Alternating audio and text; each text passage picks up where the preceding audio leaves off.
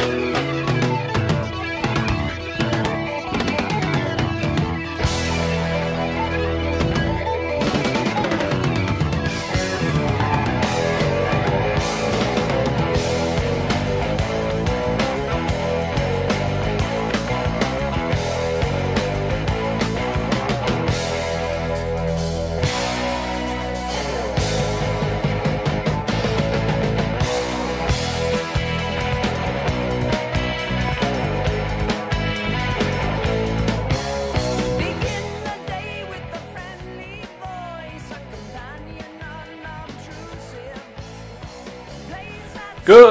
morning and welcome to the Red Net Show, where it's always morning, even in the afternoon. I'm your host, Jay Edgar, and I'm joined on the other corner of the screen because we switched up some aspect ratios this week here by the wonderful Elaine. Elaine, how was your week? It was good. How was yours? It was uh, it was good here. Uh, I know, trust you noted the little bit of the difference in the uh, beginning of the show here, just for one week. Yeah. Because unfortunately, we do have to throw some F's up in the chat for uh, this particular show because, you know, love to hate the guy.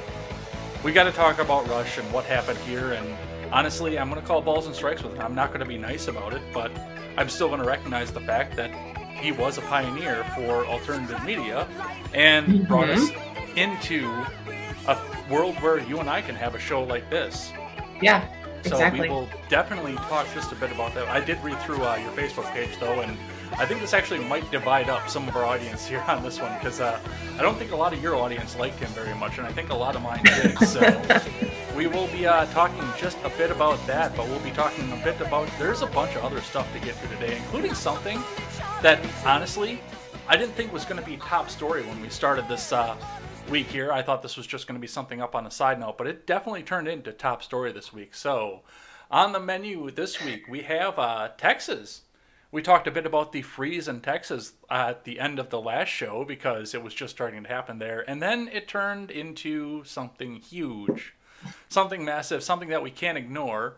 And we've got to go talk about it. And I didn't really want to talk about it like this, but uh, definitely someone we've got to talk to now at this point here. So we will talk just a bit about that. In other news, Biden had himself a nice little town hall where he continued to step on his own feet, including probably one of the creepiest old man Biden videos I've been able to scour off the internet. So we will talk just a bit about that. As far as the Capitol riots go, the Oath Keepers are beginning to be charged, and I think some of them are flipping on Trump. Are they doing it out of good faith, or are they getting leaned on by the prosecutors? Well, the mainstream news outlets aren't telling us, but uh, we can discuss that as that comes up. And a really, really interesting House bill came out pertaining to all presidents who have been twice impeached. We have such a menu of them to choose from here, so we'll talk a bit about which ones are eligible for that and what goes on with that. And I've got probably one of the dumbest articles I have seen in my life to round us out and go on surprise stupidity at the end here. So I hope you get a laugh out of this. I got a definite laugh out of it. So we will talk a bit about that to end the show here. It is going to be all of this and more over on the Red Net Show. We stream live to DLive Facebook on both of our pages, Trovo, YouTube, Periscope, and Twitch. And if you can't catch us back live, you can catch us back on demand over on YouTube and over on BitChute.com. That's all linked in the description or you can pick us back up on the audio platform as well. It's a lot of fun over on the audio platform, and I do recommend if you're not following us on the audio platform, the Podbean is linked in the description below as well. You can also find some great bonus content that we do not put up on any of the video hosting platforms here, including various interviews where we've been on other people's shows. I know I've just put two up in a row where you've been on both the Brian Nichols show and the Fight for Liberty podcast. Yes, the Brian Nichols episode was actually from a year ago, and it was uh, it, w- it was a really good talk. Actually, it was a talk about the presidential nomination process for the Libertarian Party and some of my predictions and things like that. Of course, I ended up working for Jo Jorgensen last year, so it was interesting to me over the weekend to to find that um, to have that like memory pop up on my Facebook and go back and listen to the episode um, because a lot of the things that I talked about actually were extremely relevant on the campaign trail. So it was also before COVID, so it was weird. We were we were talking about certain things that like just never came to pass because of COVID. So yeah, it's a it's a good throwback to a year ago. That uh, actually wasn't that one from the year ago. That was your second appearance on there. After oh, okay, yeah. Well, I reposted that one from a year ago that I was talking about on my Twitter. So if you scroll back to I think yesterday, you'll find that on my Twitter feed. And then uh, coming up here throughout the rest of the week, I've actually got everything converted out to audio. I've got three appearances, two on the generational gap and one on Call Me Ignorant as well, for me being on both of those. And uh, sounds like you got your delay coming back up from uh, being on generational gap. I talked to John about that the other night. I don't know if he's reached back up to you, but uh, yes, yeah, he uh, you were supposed to be on there this Friday, was it?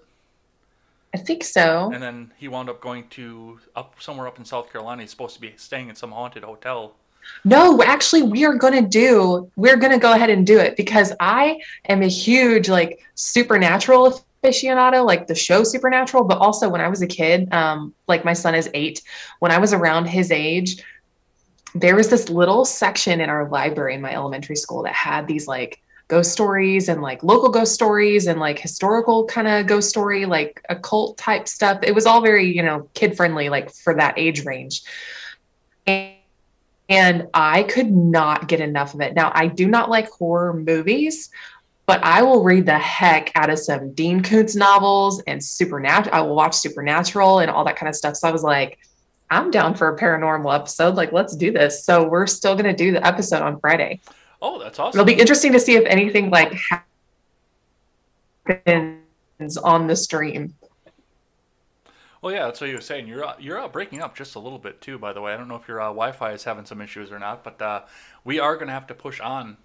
You you are too a little bit. All right. Well, we will push on because we've got to come back and uh, get this going as well here. So I want to start off with the music that we started off here, and I do want to talk just a little bit about Limbaugh. So I got to call balls and strikes on the guy because and I think you and I had a little bit of a different experience with Limbaugh, especially with what I listened to from the Fight for Liberty podcast when I was editing that up and getting ready to put that up on the audio platform because you mm-hmm. seem to have grown up in a more conservative house than I. I grew up in a union house. So mm-hmm. I grew up mm-hmm. in a house where I was told day in and day out that Limbaugh was the scourge of the radio and was the devil and he was the reason the country was going off to hell. Mm-hmm. But I actually didn't listen to my first episode of the Rush Limbaugh show until I was probably 27 or 28. Mm-hmm. Yeah, I uh, I do remember listening to Rush Limbaugh in the car with my dad. My dad's a big talk radio guy, and he always has been. Um, I'm more of a music person, even to this day. I really don't listen to podcasts that much. I know, irony, but um, I really I never got into talk radio. And I, but yet with my dad every time we were in the car you know pick me up from school or going somewhere or whatever it seemed like talk radio was always on. So I grew up with Rush Limbaugh and then later uh, Mark Levin and people like that talking to me you know in the car. And granted I probably never listened to like one full episode of Rush Limbaugh. It was probably like 20 minutes here and 30 minutes here and uh, 15 minutes, you know, going somewhere else that was a, a short drive. Mm-hmm. But um, Rush had a really good presentation style. Uh, it was very, it would like draw you in. Of course, that's why he was so successful. Right. But um, when I, but when I got a little bit older and became more politically aware and started to form, you know, my own ideas, I I, I recognized what a piece of shit Rush Limbaugh is as a person. Yeah. Um, now, like you said, he he's like the grandfather in a way of podcasting because that's essentially what talk radio is. Talk radio was the original podcast. It's just on the radio instead of on the internet. So made this whole movement of podcasting possible. And that that is very commendable because it created an entire new industry within like a sub industry within broadcasting which hadn't been done in a long long time. I mean maybe maybe ever. So he was definitely a pioneer in a way but that doesn't excuse you know his personality well yeah and i mean his uh his very flawed beliefs. When i was uh when i listened back to rush too it was always the same. I i can honestly tell you it was 50% when I was listening because I listened to it on the way to work every once in a while. But when I did listen to it, it was fifty percent. Oh well, he makes a good point, or fifty percent. Are you out of your fucking mind? Why would you say that? Yeah, oh my God, did you really just say that? yeah. The thing with Rush, and one of the things with, I mean, we saw so many rest and piss. The Hell's got a new angel, all kinds of horrible things that the left was saying about uh, Rush Limbaugh here. But I noted too. I don't think a lot of the people that were saying some of the things about him had ever listened to an episode of the Rush Limbaugh show because they always went back to the same episode talking about AIDS and blacks. And that was mm-hmm. the only citation of something bad that he'd ever said that they were uh, able to bring up. Now, had they listened to the show, they'd probably have a list and a litany of bad things that Rush has said. Right. Yeah. They'd probably have like the worst of Rush Limbaugh top 20. if they actually listen to the show. But for the most part, and we see this a lot with the new media. I mean, honestly, I can attribute the same thing with a lot of what people said about Trump because you know, with Trump, it was always, oh, he's a racist, he's a fascist, he's a sexist, he's this, he's that, he's a Nazi, he's this. He had a lot of bad policy, the president, and nobody seems to talk about that. He mm-hmm. spent us into absolute fucking oblivion for four years. Mm-hmm. Nobody on the left yeah. seems to talk about that. It's always the choose your term ist. Mm-hmm. And yeah. it was the same with Rush. It was they weren't mad at Rush because they heard him say something. They were mad because somebody else in some other part of the media told them you have to be mad at this guy. Yeah, it's just new media is a lot of parroting. Mm-hmm. Like it's a lot of just echo echoing what other people have said. Like there's very there, there's very little originality to it. Mm-hmm. And Rush was actually very original with his material. Doesn't mean it was good material, but it was original. It was all his, you know, there was nobody else like him. So that definitely made him stand out one of the th- other another analysis that I heard about this, and I really got to thinking about this after, uh, excuse me, after I listened to that. The analyst was talking about the fact that Rush passing away mm-hmm. actually does represent an end to the second generation of new media, where Rush came out and he was able to still command. Okay, well, you're going to put me on your radio station, but you're going to pay me $50 million in royalties or something like that. Mm-hmm. And I think, yeah, and I just heard, and I just heard today that they're actually going to keep his show going. Like they're just going to play reruns uh, until probably until the ratings start falling off. But I mean, to go back with that, I mean, that's, he's the end of that. What, what radio sh- uh, host do you know that can still do that now to this day? and that has that same kind of operating budget that Rush had in order to do that. Whereas the difference now is you and I sitting here, me talking into a twenty dollar microphone, and you talking into your computer microphone because we had a little mm-hmm. bit of a technical glitch right before we started here. yeah, I mean, there are very few people that could take Rush's place that have that kind of star power. I mean, 10 years ago, I would have said Sean Hannity could do it, but I don't think he's got as much clout anymore. And same for Glenn Beck. Um, they both more transitioned into TV, but they both did have very successful talk radio careers before tr- that transition. But I think that's one of those things where once you make that jump into TV, you don't really go back because it is considered taking a step back to going back to talk radio. Mm-hmm.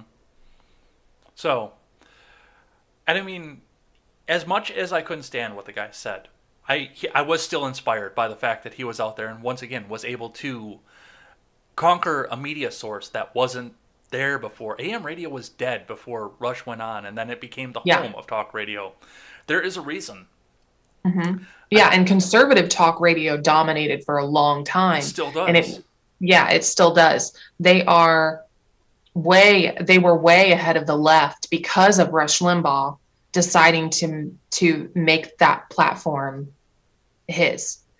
And that's what happened. Other conservative voices followed him. Mm-hmm. and the left was just like oh that's we're not going to do that. Because the market was already saturated with conservative voices breaking into um, breaking into that market.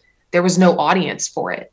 So that was the counterpoint to the left was well you don't go to talk radio to listen to the left you go to mm-hmm. talk radio to listen to the right yeah. and i think now it's it's maybe a little bit more equal but only because of podcasting because podcasting i feel like is so diverse and the left has definitely taken over podcasting. I mean, Barack and Michelle Obama have like the most popular podcast, like their very first week. It was like multi million dollars for them to do a podcast. And so, so there's that genre as far as podcasting goes, but talk radio is still very much conservative. Yeah. And I mean, I can honestly come back and say, I've listened around to try and find some left wing podcasts here, and they all seem to be big corporate things. It's like MSNBC Light. It's um, Pod Fuck America or whatever the fuck those guys are called. Yeah, I mean everything is very micro at the uh, podcasting is a micro um, industry, so there are a lot of left leaning um, podcasts. I mean, I can find them on Spotify, and but they seem to be more I, corporate. It's not like you and I. Right. Exactly.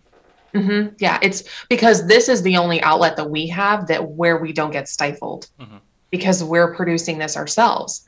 And that's important to us, but it's also, it does also hinder us because we market through social media mm-hmm. and you'll be the first to, to admit that you do the tech and I do the marketing. And that's something that I run into a lot with the marketing is that um, I have to optimize SEO so carefully to make sure that like if you search something on YouTube, that ours will come up because everything is so specialized. It's it like it takes a it takes a special kind of you know research to to optimize your keywords and like all this kind of stuff. Otherwise, you never get found. Mm-hmm. Never. You just get buried. And all of those companies, all those big tech companies are all very, very far left leaning. So they're never going to go out of their way to make it easy for you to optimize any kind of keyword that is pro anything liberty or anything conservative or anything right leaning at all. Well, and I mean, honestly, I'll come back and say this. There was a region, I chose the name of the small business that I'm actually running production through. Mm-hmm. Ed's Blog Productions. Mm-hmm. And I chose the microphone that I chose specifically so I could sit behind the golden EBP microphone. I actually picked the microphone just for that. So, I'll give a good send off to Rush. I don't think he's going to get the flags lowered to half staff. I know there were a couple of congressmen that tried to convince Biden to do yeah, that. Yeah, that's not going to happen. That's not going to happen. DeSantis did it and pissed a lot of people off. But I do want to say that uh, thank you very much for making paving the way for the rest of us to come back out and do this. Yeah. Mm-hmm. Yeah. It that that is a true pioneer. Like I said, he spawned a completely new industry. I mean, there were people early on like Joe Rogan that that picked it up and ran with it and really made podcasting a thing. But Rush was the one I feel like that planted those seeds in early podcasters' minds. Uh, we got to get to some other news here. We've got a bunch of mm-hmm. stuff to to as well. Um, starting yes, with the one that I promised you after I commented on your comment that was going to come up here. First off, we got to talk about Madison Cawthorn, which oh my know gosh. a little bit more about who this person is. I don't even know who this dude is, but you seem to. Madison Cawthorn put this tweet out yesterday. Breaking: I'm proposing a new constitutional amendment. The Second Amendment should be underlined and bolded. I suspect that will help Democrats who, bless their hearts, seem to skip over it currently. One, I have to give him credit for using bless your heart correctly, but he's a North Carolina boy, so he obviously knows what it means. Um, but I don't know if you saved my uh, my response I didn't, to that tweet. You didn't? Okay. No. So I think I posted on my Facebook page, so most of you probably already saw it, where I just said that at this point, I feel like he is a paid actor pretending to be a congressman because this has no, number one, it has no teeth whatsoever. Like what what is it doing? Like it serves no purpose at all. It has no teeth as far as policy goes. It will never make it out of committee. It will never even get probably put on the calendar, like at all. So it was literally just a stunt. And I haven't even gone and checked to see if he actually filed it or if this is just some kind of like joke, which is a terrible joke. Um, and my suggestion was like if you want to do something productive like if you want to if you want to give your base something to number one go after establishment gop members for because you know that they won't support it or if you want to give them something to, I don't know, sink their teeth into, then file a bill to repeal the NFA. Do it. Just do it. Just get it out there. And then your base and everybody else in the country will know which establishment GOP members are really not serious about upholding the Second Amendment. It has pol- it has teeth as far as policy goes, and it doesn't make you look like a schmuck. Even if it never makes it out of committee, it's at least something. This was nothing. This was just fluff. That's it. That's why I said it. It's like when when voters prioritize basically voting in people that they think will make good reality TV, which is essentially what they did with Donald Trump. This guy is the same way. So he's essentially just a paid actor being paid to be a congressman, but he has no idea what it means to actually be a representative. Well, I mean, you and could say that's the, the, problem. You could say the same thing about the honorable and venerable Alexandria Ocasio Cortez D Twitch. True. Yeah, it's it's not exclusive to the to the to the right or the left. Like there are people on both sides that that play that role. Mhm. And um he and Lauren Boebert and MGT from from Georgia, they're all in their own little group. And that's the purpose that they serve. They were elected because they're good actors. Mhm. That's it. Ah, let's talk about Yeah. Ro Khanna. Who? What? Uh, I, I always look at this guy when I hear his name and I expect to see ridges on his nose. I don't know if you get the uh, the Star Trek reference from that one, but uh, No, I don't. there's a character that they introduced in the very last season of Next Generation when they Mm-hmm. introduced the Bajoran race, and her name was uh, Ro Laren. And every time I see Ro Khanna, that's exactly who I think of as Ro, uh, Ensign Ro Laren. oh, and yeah. Bajorans have ridges on their nose. Okay. But uh, Ro Khanna does not like your small business. So from Oh. uh, from the Blaze, hmm California Democratic Rep Ro Khanna essentially argued Sunday that Democrats believe no jobs are better than underpaying jobs, those that pay less than fifteen dollars an hour. What essentially came out of this is Ro Khanna came out in an interview and said, "We don't want your jobs if they pay under fifteen dollars an hour. We don't. You you shouldn't have a small business if you pay under fifteen dollars an hour." Yes. I saw that. Yeah. What did you, uh, what were your thoughts on that? Um,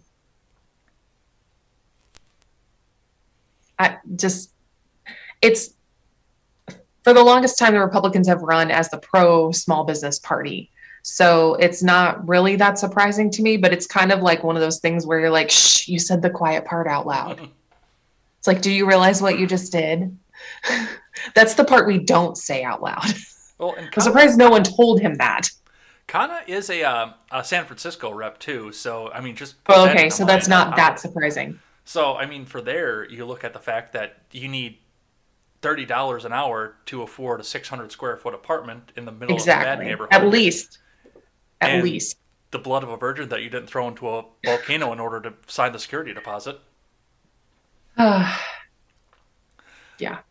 But yeah, I mean, out here in good old Dairyland here, I mean, fifteen bucks an hour is quite a bit of money here. I'm Mhm. not gonna lie. I made that in Tennessee and I survived on it. It wasn't a great living, but I survived on it with a, as a single parent with a child in a two bedroom apartment. Oh, But shit, that was in Tennessee. Here it's a great wage. Yeah. But also Tennessee doesn't have an income tax, state income tax. So there's, you know, there again, we've talked about this before. There's always a disparity because they're not taking into account cost of living at all. All right. Uh, did you see the story out of Oregon this uh, this week? Coming to us from the New York Post, adding wokeness. Oregon, uh, Oregon rather, promotes teacher program to subtract racism in mathematics. So apparently, algebra two is racist, and getting the wrong answer means that you're some sort of binary white supremacist. I would just like to say that I felt very victimized by Algebra 2 in high school. I felt like I was a victim of a hate crime because I hated it. That was the worst class ever. Hmm. And I don't think I've ever used algebra in my life since then. I took algebra 2 in 7th grade. So I don't even know what it's like to take algebra 2 in high school. Yeah, my I don't even think my school offered algebra 2 in middle school. They didn't. I actually had to uh, take a separate program for Oh, that. well, see, there you go, Mr. Smarty Pants. But I uh, was not that good in the English department or the natural sciences department. So Yeah, see, I was. a lot of the stuff Sad. that uh, did that was based on mathematics, I could do like that. But hmm some of the less hard sciences were just I, I can't figure out how to do this. Yeah. I so I think that this is I think that this is just ridiculous, honestly. Uh it's called like equitable the equitable math toolkit. hmm Upholding the idea that there are always right and wrong answers perpetuate objectivity as well as fear of open conflict. This is like the same thing as um Donald Trump saying uh oh god, what was the term he used to use? The uh, or maybe it was Sean Spicer that said it. Something about uh, not fake news, but like I don't know, false facts or something like that. I can't remember what terminology he used. I know what you're talking about, and I can't think of it either. Actually, I, I remember what you're talking about. Alternative facts. There it is. That's what it is. Alternative facts. Yeah. It's like, let's just inject internal alternative facts into math. Every math person that I know that's like really into math is probably, their heads are probably exploding right now because they can't fathom that. I honestly, as much as a 1984 world as we're going into, I almost think that this is an excuse for the party, capital T, capital P, to come out and tell us that two plus two really does equal five. right. Uh, had one here that came to the Discord, but uh, I actually heard about it right before Midget B posted it in the Discord. Uh, this came to us from the New York Times, a former newspaper. Don't go down the rabbit hole, which is uh, I mean, an incredibly newspeak way. I mean, the New York Times at this one seems to be coming out and saying, "We're going to be the propaganda department. Just take what we say as fact and don't even research this for yourself." So I I read that full article because I thought there is no way. Normally I skim the articles because we always have so many, Mhm. um, and then usually between the two of us we kind of like fill in everything for ourselves. But I I went and read through this whole article, and honestly, some of the things that they were saying were they did have merit, and it was basically talking about a way of um, teaching media literacy so that not not people not teaching people how to be a critical thinker over every single piece of information that they see. Because if you if you go into a situation where every single thing that you see you're like oh i'm going to apply my critical thinking skills to all of these things but you're looking at a page with 10 things on it and maybe like one or two of them are from kind of eh, bogus sources. Like we only use um, what is it green green light approved news sources for this podcast? I run everything through NewsGuard. right through newsguard. So that would be like their first step of okay they're talking about media literacy from the from the point of are you verifying the sources first before what you're before you are reading them and taking what they're saying seriously?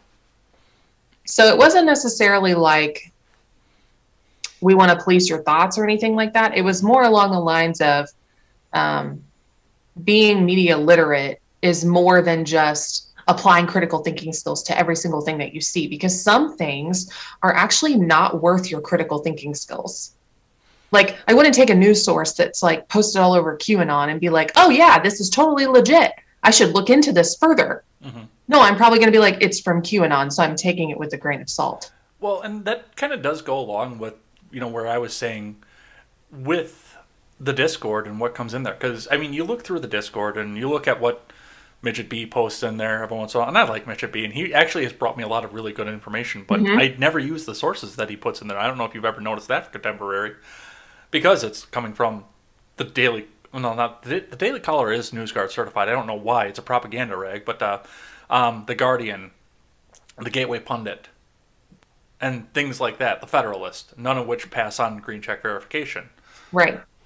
But he has brought me some very good information. But you know, like the article says, if you go on the Stormer, I I've been on daily um, on Stormer's website, It's uh, mm-hmm. it's not a place I like to be because they're very, right. very, very, very, very, very, very, very racist over there. Right. Which is which is basically the the gist of the article was that not everything is worth your time. So if you can learn how to within 10 to 15 seconds kind of filter out the obvious misinformation mm-hmm. and then, you know, like I said, if you're looking at a page with 10 things on it and a few of them are, you know, not reliable sources at all, like feel free to type in keywords from the headlines into Google and try to find a more reliable source talking about the same issue and then read that one instead of the original one that you saw that was just kind of, you know, from like you said, like a tabloid rag. You know, you wouldn't read that one. You'd go and find the one that's from Newsweek and you'd read that one. And then you might find some things in there, you know, go through their sources and look at their sources and try to trace it back to the original source.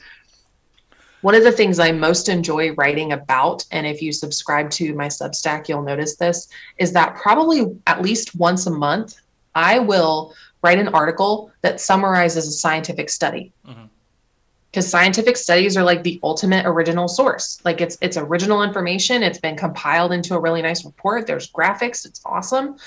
I love reading through those. And you know and it, it never fails. Like i will discover them by reading an article from like the atlantic. And maybe that article doesn't draw the same conclusions from that study that i draw because i have a different perspective. And so there's that too. So I don't think you can dismiss I don't think you can dismiss the idea behind the article out of hand and just say, "Oh, it's the New York Times being the New York Times." I do think there's some some merit there. We got to keep going here. Um, moving on here, did you see this one from the Hill? Boy Scouts celebrating their first female Eagle Scout, and there she is. So usually Eagle Scout is something that takes you a very, very long time to get through and a lifetime of study. But since they've opened up the Boy Scouts now to the Girl Scouts, um, well, not to the Girl Scouts, but to girls, now we have one of the first ones to graduate with the Eagle Scout with 137 merit badges, which is incredible. Mm-hmm. Yeah, that's amazing. Now, the young girl has come out and said that she was able to get a lot of them just because of the lockdowns and she had a lot of free time on her hands, but still. Mm-hmm and honestly, that's a really worthwhile pursuit to do something like that during lockdown. Like, good for her. And I'm not one of these either that comes out and says, well, the Boy Scouts should be an exclusively boy space. I mean, I would all, at that age with the boys getting and learning what hormones are the first time, I'd almost prefer it. But, you know, you're not getting that same kind of education. It, they're studying two different things in Boy Scouts and Girl Scouts. And honestly, mm-hmm. survivalism is something that both boys and girls should have. I didn't go to the Scouts. I learn most of what they learn. I can outdo a lot of the scout type things that my cousin can do. He was an Eagle Scout, just from the fact that I happened to grow up with a neck that was a certain, I don't know, kind of the same color as the Red Hot Chili Peppers uh, logo on my shirt. Yeah, yeah. I did Girl Scouts, mm-hmm. and Girl Scouts is structured very, very differently and for very, very different reasons. So it is probably like if I was if I had a daughter that was the same age as my son and she wanted to do Girl Scouts now, I would probably find that it's a completely different um, experience now. But when I did it, and also it could have just been troop specific. When I did it, it was a lot of like home econ stuff, mm-hmm. and I was just like, I don't want to do this. Like I already know how to do these things. I don't. I don't want to learn how to choreograph a dance. Like I want to go rock climbing. Come on. So um, luckily, I had a younger brother who was doing Boy Scouts. Mm-hmm. And I sort of became like an unofficial Boy Scout because my dad was also the scoutmaster for like two or three years. So we would I mean, there were some trips that only the boys went on with their dads, and that was totally cool. I never got upset about anything like that. But then there were some trips that they went on that were like family friendly. And so a lot of the other moms would come, and sometimes, you know, their siblings would come, younger brothers or sisters or whatever. And so I would go on those. And they were always way more fun than the Girl Scout ones. Always, hands down. Just always. We did cooler stuff. Like, I not too long ago, my dad and I found a box of pictures, and it was from one of the trips where we went and we learned rappelling. Mm-hmm. My dad was in the army, so Army National Guard. So he like taught all of us how to rappel. It was it was a badge you could get. So all the boys got the badge. I didn't get the badge, but I did all the same stuff. So it was great. Like yeah. we had a great time. So I would have much rather done that kind of stuff than what we did in Girl Scouts, like learning to cook and choreographing and sewing, which some of those are, are useful skills. They definitely are. and I did enjoy some of them. Of those things that you mentioned. Do what? I actually know how to do all three of those things that you mentioned. Yeah. I'm sure. Like I can I can sew some basic stuff. But we also learned that home econ in school too. So but yeah. No. I would I would have rather done the more adventurous things, but you know that I am probably more adventurous than most women. I got some good news here coming out of the uh, now free state of Missouri. So mm-hmm. this is coming to us from the Daily Wire. Sheriffs can arrest feds who violate citizens' guns right. New Missouri County ordinance says. So this isn't. I love this. this is not a full Missouri thing, but this is one county, and hopefully this, you know, you get the stars on everyone's heads that say, "Oh, hey, now we can do this too."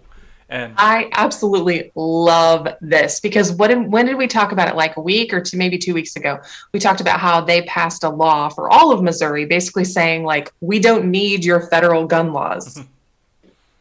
yeah, which is great. So this is the second step in that. It's like not only do we not need your federal gun laws, but number two, you can't enforce them in our state period. Like we'll just arrest you for enforcing them. Yes, yes, and that's I, every state needs to do it. Seriously, every state that wants to do it needs to do it. So I I nominate Tennessee next, and Texas. My my little Federalist heart beats a little bit faster after I see this. It got me all kinds of excited. I know. I saw it and I was like, oh, really? And then I was slightly disappointed that it wasn't the whole state, but I was like, okay, one county. That's this is pretty cool. I like it. I hope it catches on.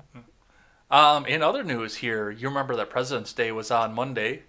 I don't think we mentioned it while we were on the air Monday, but President's Day was on Monday here. But on President's Day, the day after President's Day, I should say, we had the hardest, hardest hitting Joe Biden reporting. Did you did you see this hard hitting Biden reporting this week? It's I can't believe that they could put a headline out like this. Joe Biden playing as Luigi wins in Mario Kart race against granddaughter at Camp David. It's just so we don't have to talk about all of the bad things that he's doing. Hey, and you know, the president's usually not allowed to drive because of safety reasons, but the Secret Service let him drive too. I mean, so uh, so their source basically for this was his post for, was the post from his granddaughter on her Instagram page, mm-hmm. and it, it is nice. Like he's I don't want to say it's like fake or like it's a photo op because I'm sure it is just him spending time with his yeah. family.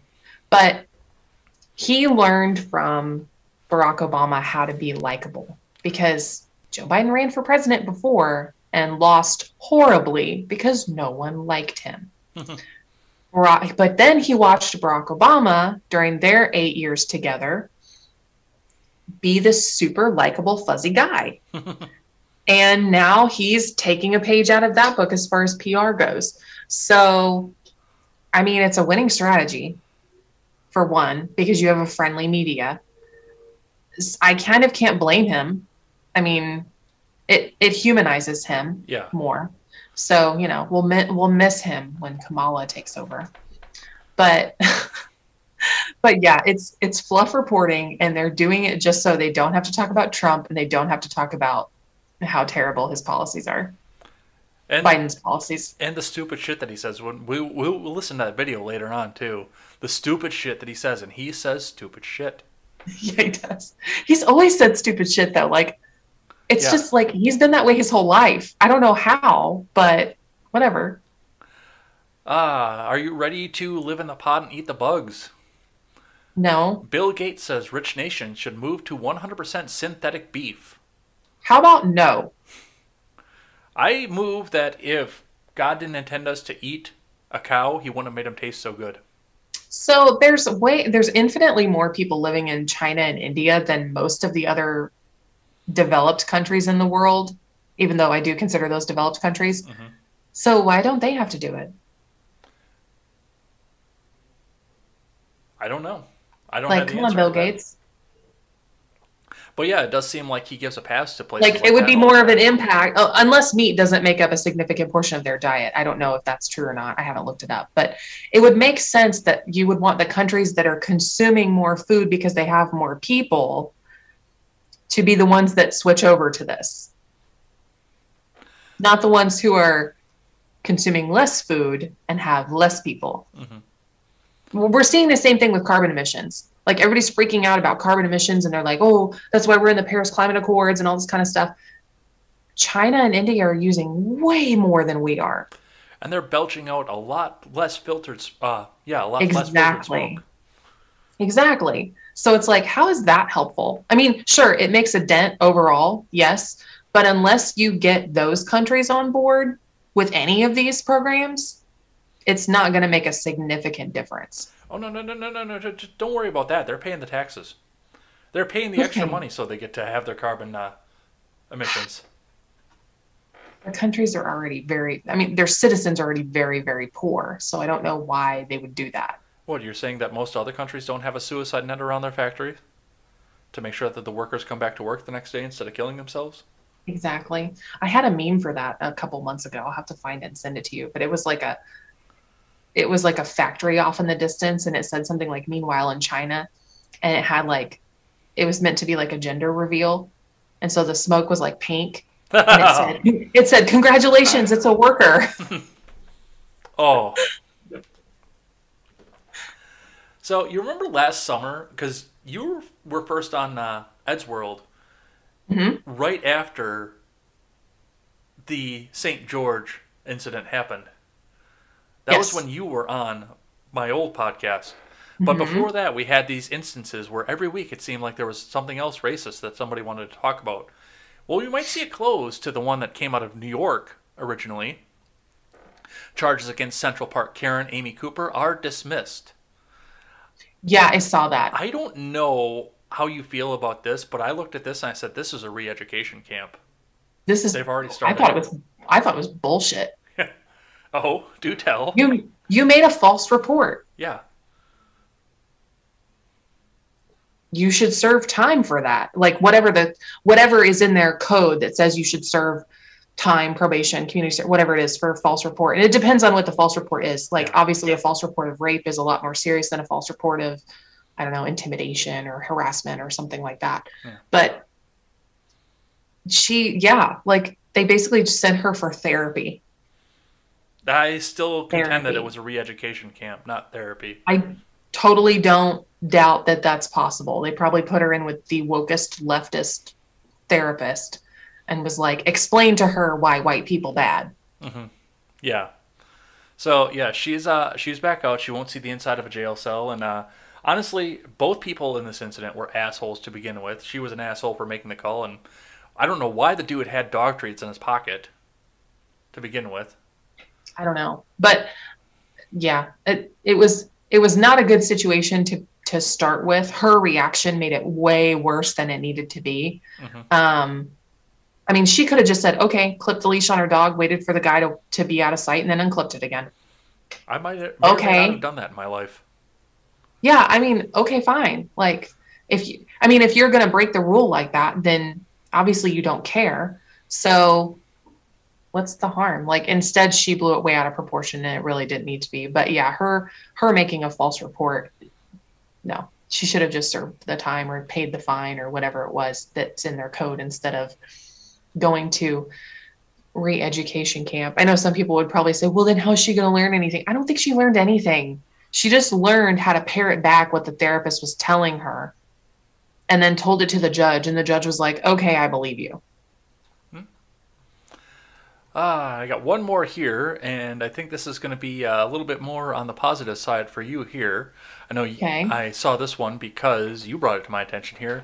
Dolly Parton says thanks but no thanks to a statue of her at the Tennessee Capitol. From uh, CNN reports this here.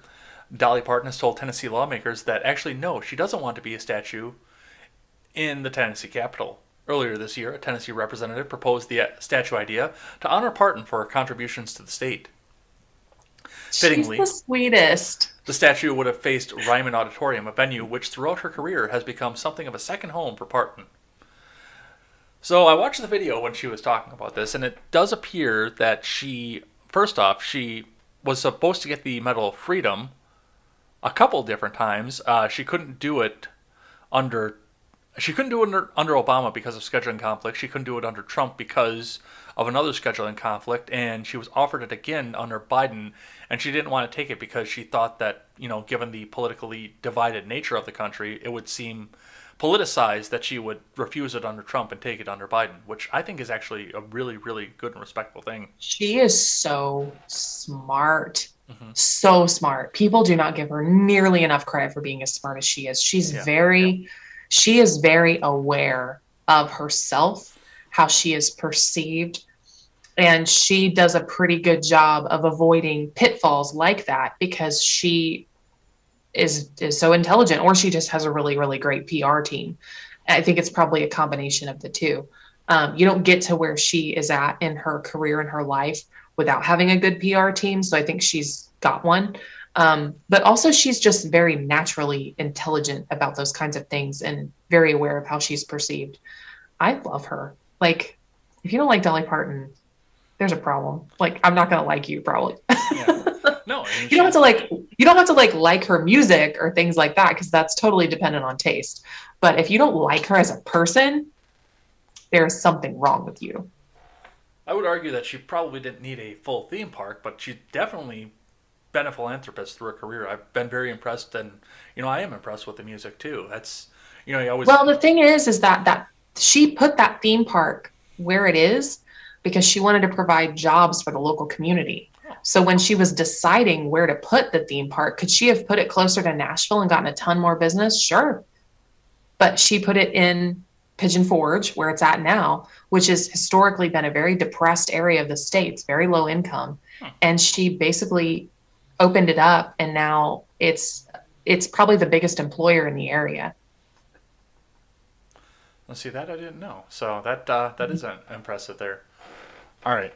Um, you want to because we had the Rush tribute, we are a little bit further behind than we usually would have been. So you want to take a little bit of live chat here, and then we're going to talk a little yeah. bit of Texas. Yeah, let's do live chat. Every time you say Texas, I think you're saying taxes, and I'm like, what are we talking about? Te- oh no, you meant te- you meant Texas, not yeah. taxes. Um, couple of our friends in Texas said hello. John is doing okay. He's in Houston. Glad you're doing okay. Joseph says he's on his way to Houston, but stuck in Wyoming. Wyoming is so beautiful. I want to spend more time there. Robert says, I can't believe people actually think what happened in DC was a coup. It was obviously a staged political shit show. Well, hmm. yeah, I kind of agree. Mm. Unsatiable wants to know Is it possible to get a girl to go out with you after she finds out your gross income last year was under the federal poverty line? I have no idea. I can only speak for myself, but I can say that for me personally, I don't really care how much you make. I one care if you like your job because I don't want to date somebody who is just constantly complaining about how much they hate their work. Um, because obviously, most people spend the majority of their week at work. So it's probably going to come up as a topic of conversation. And two, I more care that you know how to live within your means rather than beyond it. So you could make $100,000 a year, but be up to your eyeballs in debt. That's not good. I would personally date someone who made half that much or even less, but lived within their means and didn't have debt. So I don't know. Ron is leaving us lots of stickers and stuff. Hi, Barry. Um, Robert also says regarding Rush, people are free to say whatever stupid things they want, but they're not free from being made fun of or criticized. He's a test of free speech, if nothing more. That I do agree with. Mm-hmm. Kurt says podcasting and blogging is guerrilla journalism. It has to be rough on the edges to be authentic. Also agree. Ed says Howard Stern was way in front of him. Howard Stern is not political, though. He's more like entertainment news, shock jock stuff. I mean, he does talk politics occasionally, but that's not his bread and butter the way that it was with Rush. Brandon says the left corrects itself. Look at Al Franken. When's the last time the right forced its own out for inappropriate actions? It was that Iowa dude that was uh, the white nationalist. Yes. Also, they canceled the CPAC speaker this today. I didn't catch that. I know that Trump was going to be at CPAC, but I didn't think that we had uh, room in the schedule for that. yeah. Um, Robert says regarding very little originality in mainstream news, critical thinking is almost dead. It's very read and regurgitate fake society. Yes, true. Nailbender says the thing no one really cares what you do, only how you make them feel. Yes, and politics is run on fear Mm-hmm. largely. Fear and intimidation and coercion, all those bad things. Ed says if you had a set, you would lose your edge. I don't know what that means. Maybe he means like a TV set? Yeah, I because that was about when we were talking about. Uh, actually, no, I don't know what that was. Never mind. I don't either. Uh, Ron says the left is hogging the mic now, controlling the narrative. It is really disgusting. And the mainstream media, yes. I still think talk radio is dominated by conservative voices. Mhm. And I think podcasting is probably split probably split three ways between 30% left, 30% right, and then 30% people like you and me who have completely different views from both of those. Because when I say left and right, I mean mainstream left and right, which is like more establishment type minds and narrative and commentary. You mean like socialist versus Jesus Jesus? Yes, basically. Um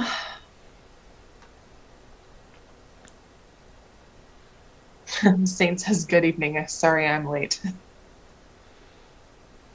Ron says there needs to be an immediate repeal of all gun laws at all levels of government. That will never happen. Also, I do think that each state should be free to make their own gun laws. So if they do feel like they need one, even though I would not agree with them making it, then that is that's up to their state. Kurt says, "Why underline? I have a blue highlighter."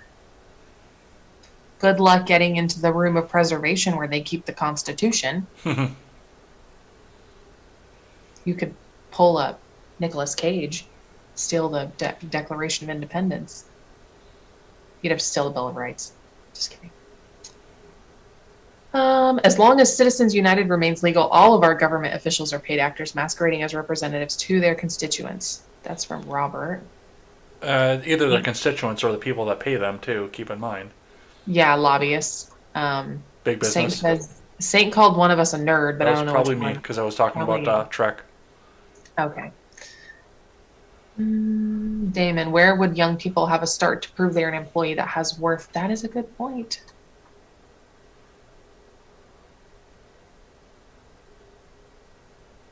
Republicans run as a small business and yet get funds from the Koch brothers. It's a joke, but not funny. Democrats do the same for big pharma.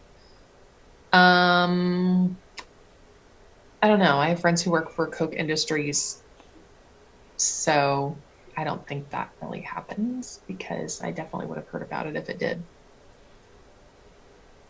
Saint says, wait, you don't sign leases in virgin blood? No.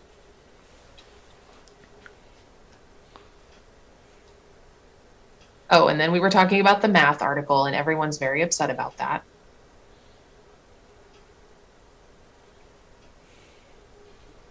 You don't get credit for an answer you might bend reasoning to. That's from Damon.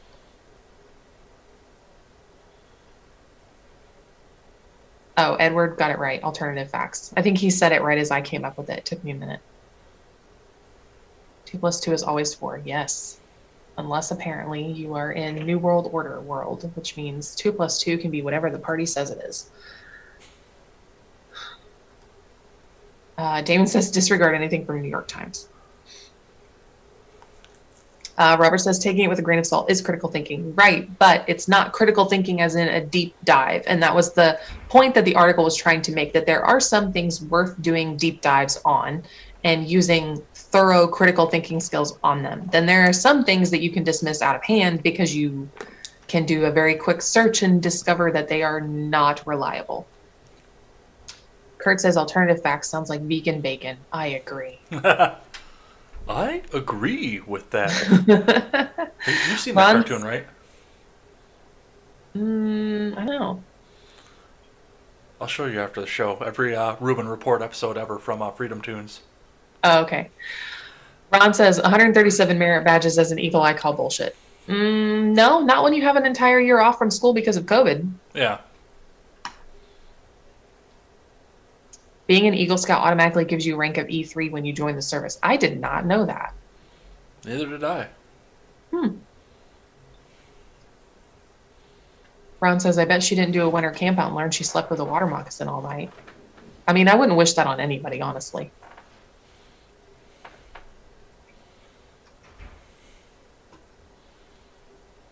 Kurt said he was the rifle instructor until the scouts scouts said guns are bad. Okay. Oh, and also I put in the chat, I challenge every libertarian county commissioner to push for that ordinance from Missouri in their county. Yeah, absolutely. So if you know that you have a libertarian on your county commission or your city council, you better send them that link and tell them that you want that ordinance introduced. Or take it upon yourself to read the ordinance at the next public meeting and tell them that you want them to consider it. Ed says, I knew the Kamala takeover was coming. Yes. Neil Bender, because we have to accept their cultural differences, like the literal death camps. I don't even think we had time to put that on the schedule for today. No, I got a couple other things from that uh, from that town hall, but that one I didn't catch. I heard it, but I didn't put that on this. Uh... But yeah, that's another horrible one that came out of the uh, Biden administration. Well, I don't like Ron because Ron doesn't like Dolly. We're now mortal enemies. Sorry. Okay. I think we're we're about to we're about comment. Oh, Matthew says what ordinance?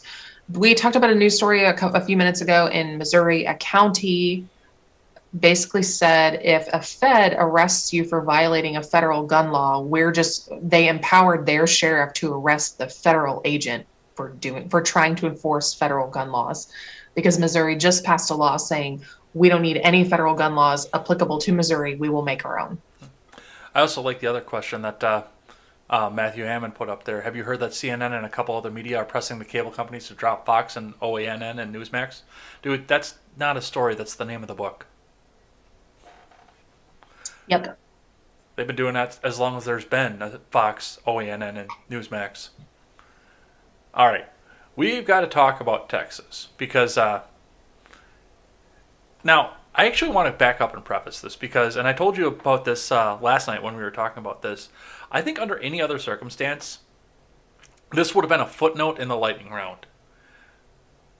A weather event happened, Texas got frozen out, their power grid failed, and we're sending out help. We're sending out GoFundMe's to go back and help them. But the news media pushed this up to the top of the news this week, and the only reason I can think of right now is they're trying their goddamnedest to make Texas into a blue state, a swing state. And we saw a lot of things that came out of this. That So- and they hate Ted Cruz. and they hate Ted Cruz. And we'll talk a bit about his stupid little moment here coming back. But I want to just back up and you know let everybody know what happened off of this. So if you don't own a television and you haven't been anywhere near the news for the last week, you would not know the fact that Texas got a once in a century ice storm this past week. And it crippled their energy infrastructure, which you would think would be I mean, you and I live in winterized states. You live in Mhm. Indiana, I live in Wisconsin. Yes. So for us, I mean, our infrastructure is built to handle the ice storms like this, the cold that we're seeing from this. Um, Yes. It's meant to transfer electricity, and we have plenty of backups in place to make sure that even if something goes down in the system, it's a short fix, and we can get it back up, no matter Mm-hmm. how cold it is outside. They don't have that in Texas because they don't see weather like this. hmm And They're not built for it. It's more expensive to build winterized infrastructure. So when you want to have a low cost of living and you only see an ice storm once every hundred years, like what is the point in spending the extra money because you may never use it? And I wanted to I wanted to bring this one up here. So this is a tweet from Dan. Uh, well, this is a, actually a tweet from Piyush Mattel quote tweeting a uh, tweet from Dan Crenshaw back on September 8th of 2020. Dan Crenshaw tweeted, "Alexa, show me what happens when you let Democrats control energy policy." And he was uh, quote tweeting uh, the mayor of Los Angeles when they were going through and begging people to turn off their air conditioners Mhm. for an hour a day, which I'll talk about that in just a sec. And then Piyush Mattel goes back and uh, quote tweets that back and says, Alexa, show me a cell phone by Dan Crenshaw.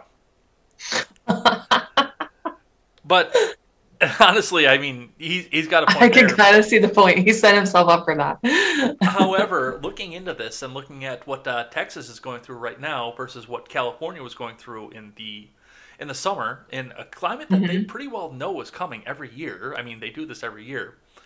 This, as you mentioned, is a once in a century ice and snowstorm.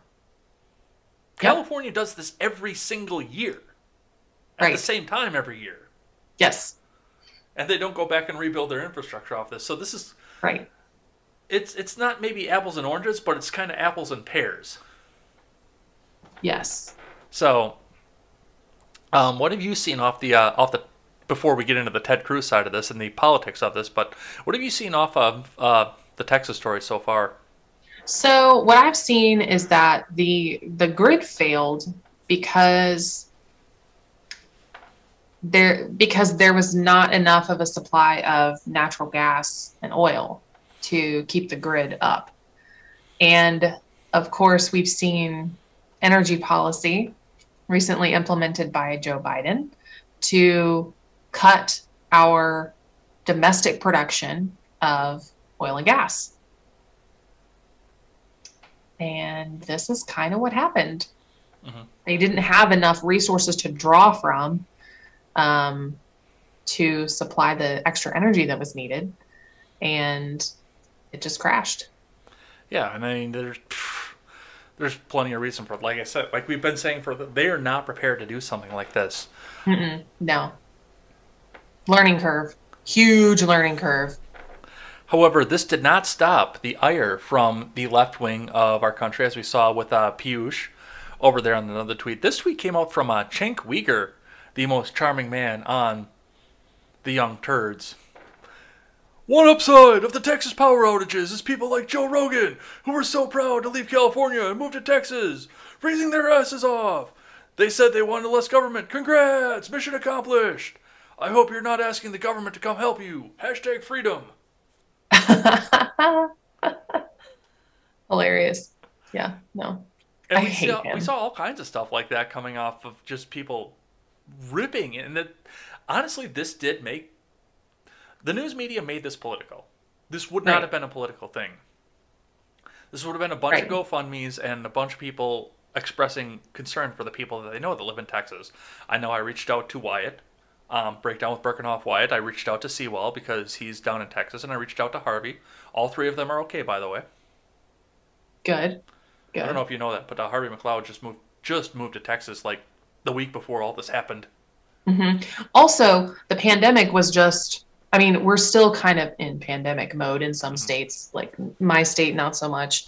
But it's estimated that there were 60,000 oil and gas jobs lost last year Mhm. because of the pandemic, because no one was driving anywhere. Right. everybody was working remotely. So not only did they recently lose a wave of jobs after the Keystone XL pipeline was shut down, but they have been steadily losing jobs over the course of the last year because the demand wasn't there. Mhm. So they so the industry had adjusted to meet lower demand during the pandemic. It still hadn't really come back up to pre-pandemic level. And then they get hit with this ice storm where all of a sudden the demand shoots up very, very quickly. And then, of course, drops back down because within like two or three days, they were back into like 40 and 50 degree temperatures and they didn't need all that energy anymore. Mhm. So the the market did not have time to react because it had been steadily losing and shrinking. That industry had been shrinking for the last year. And it- I think it was more of a perfect storm rather than anything else. Um, and I don't mean that like ironically, like oh, obviously it's a storm, but I mean I think it was a per- I think it was a perfect storm between economic factors um, that are that were naturally occurring because of the pandemic response, um, and also natural factors as Mother Nature. So there's Yeah. that. Well, and there are other things that are going along with this too. Did you see that some of these homeowners are being hit with bills as high as seventeen thousand dollars because of this? And now, yeah, and that's that's because they chose variable rates, not fixed rates. we have fixed rates here. We don't have the option for variable rates, so I actually don't know anything about this. I don't either. This has been uh, a lot of the big talking points that came out of this before Ted Cruz made his doom decision off of this here. But that was one of the big talking points. Well, this is what happens when you have capitalism. No, this is what happens when you have cronyism. Mm-hmm. And, you have I, a government, and you have government mandating people not go to work. Mm-hmm. Well, like I said, the industry has been shrinking for a year solid. And that's because of the government response to the pandemic, not the not a natural response of an industry that is like dying off or shrinking for some other reason. Mm-hmm. Well, and one of the other sides of that too is, I mean, that's that's technically capitalism at the most technical form of that because the utility companies in Texas are entirely privatized, but mm-hmm. there's still a government guaranteed monopoly because the government put up the infrastructure. And I mean, you show me a way for a private company to come in and provide power to other people. Mm-hmm. I mean, they had they, there were several um, there were several companies that sent out communications to their customers saying, "Leave our company go with another company for the next week. You can always come back, mm-hmm. but we don't want you to pay these high prices. That we don't want you like I mean that that had to have been so difficult of a decision to make for them to just call all 30,000 of their customers or more and say, "Hey, we know it's going to get really bad. We don't want your bill to be high. We don't want to hurt you. Go to another provider even if it's just for a week and then come back." I mean, that takes balls, honestly. Yeah. Like I congratulate those companies that did do that because that is the right thing to do. They were ultimately looking out for and protecting their customers. And I want to bring one other thing Which, before. Go ahead. Actually, that's like a really good illustration of how the free market should work. They prioritize their customers to hopefully, you know, keep their loyalty. And if the customers listen to them and save themselves money over the next week, I, if I was their customer, I'd be like, yeah, I'm going back because I know that they will take care of me if something like this ever happens again. So it kind of backfired. Like the left talking points are backfiring because there were companies that did have their best interests at heart and were trying to do the right thing.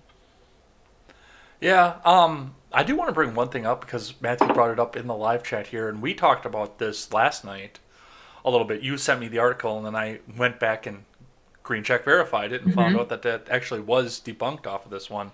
Yes. But they are still trying to run this out as uh, as real news. And I got this from a local source, so I would trust them more than like CNN coming out and say, "Of course, of course, Biden didn't block anything. Don't don't look over here."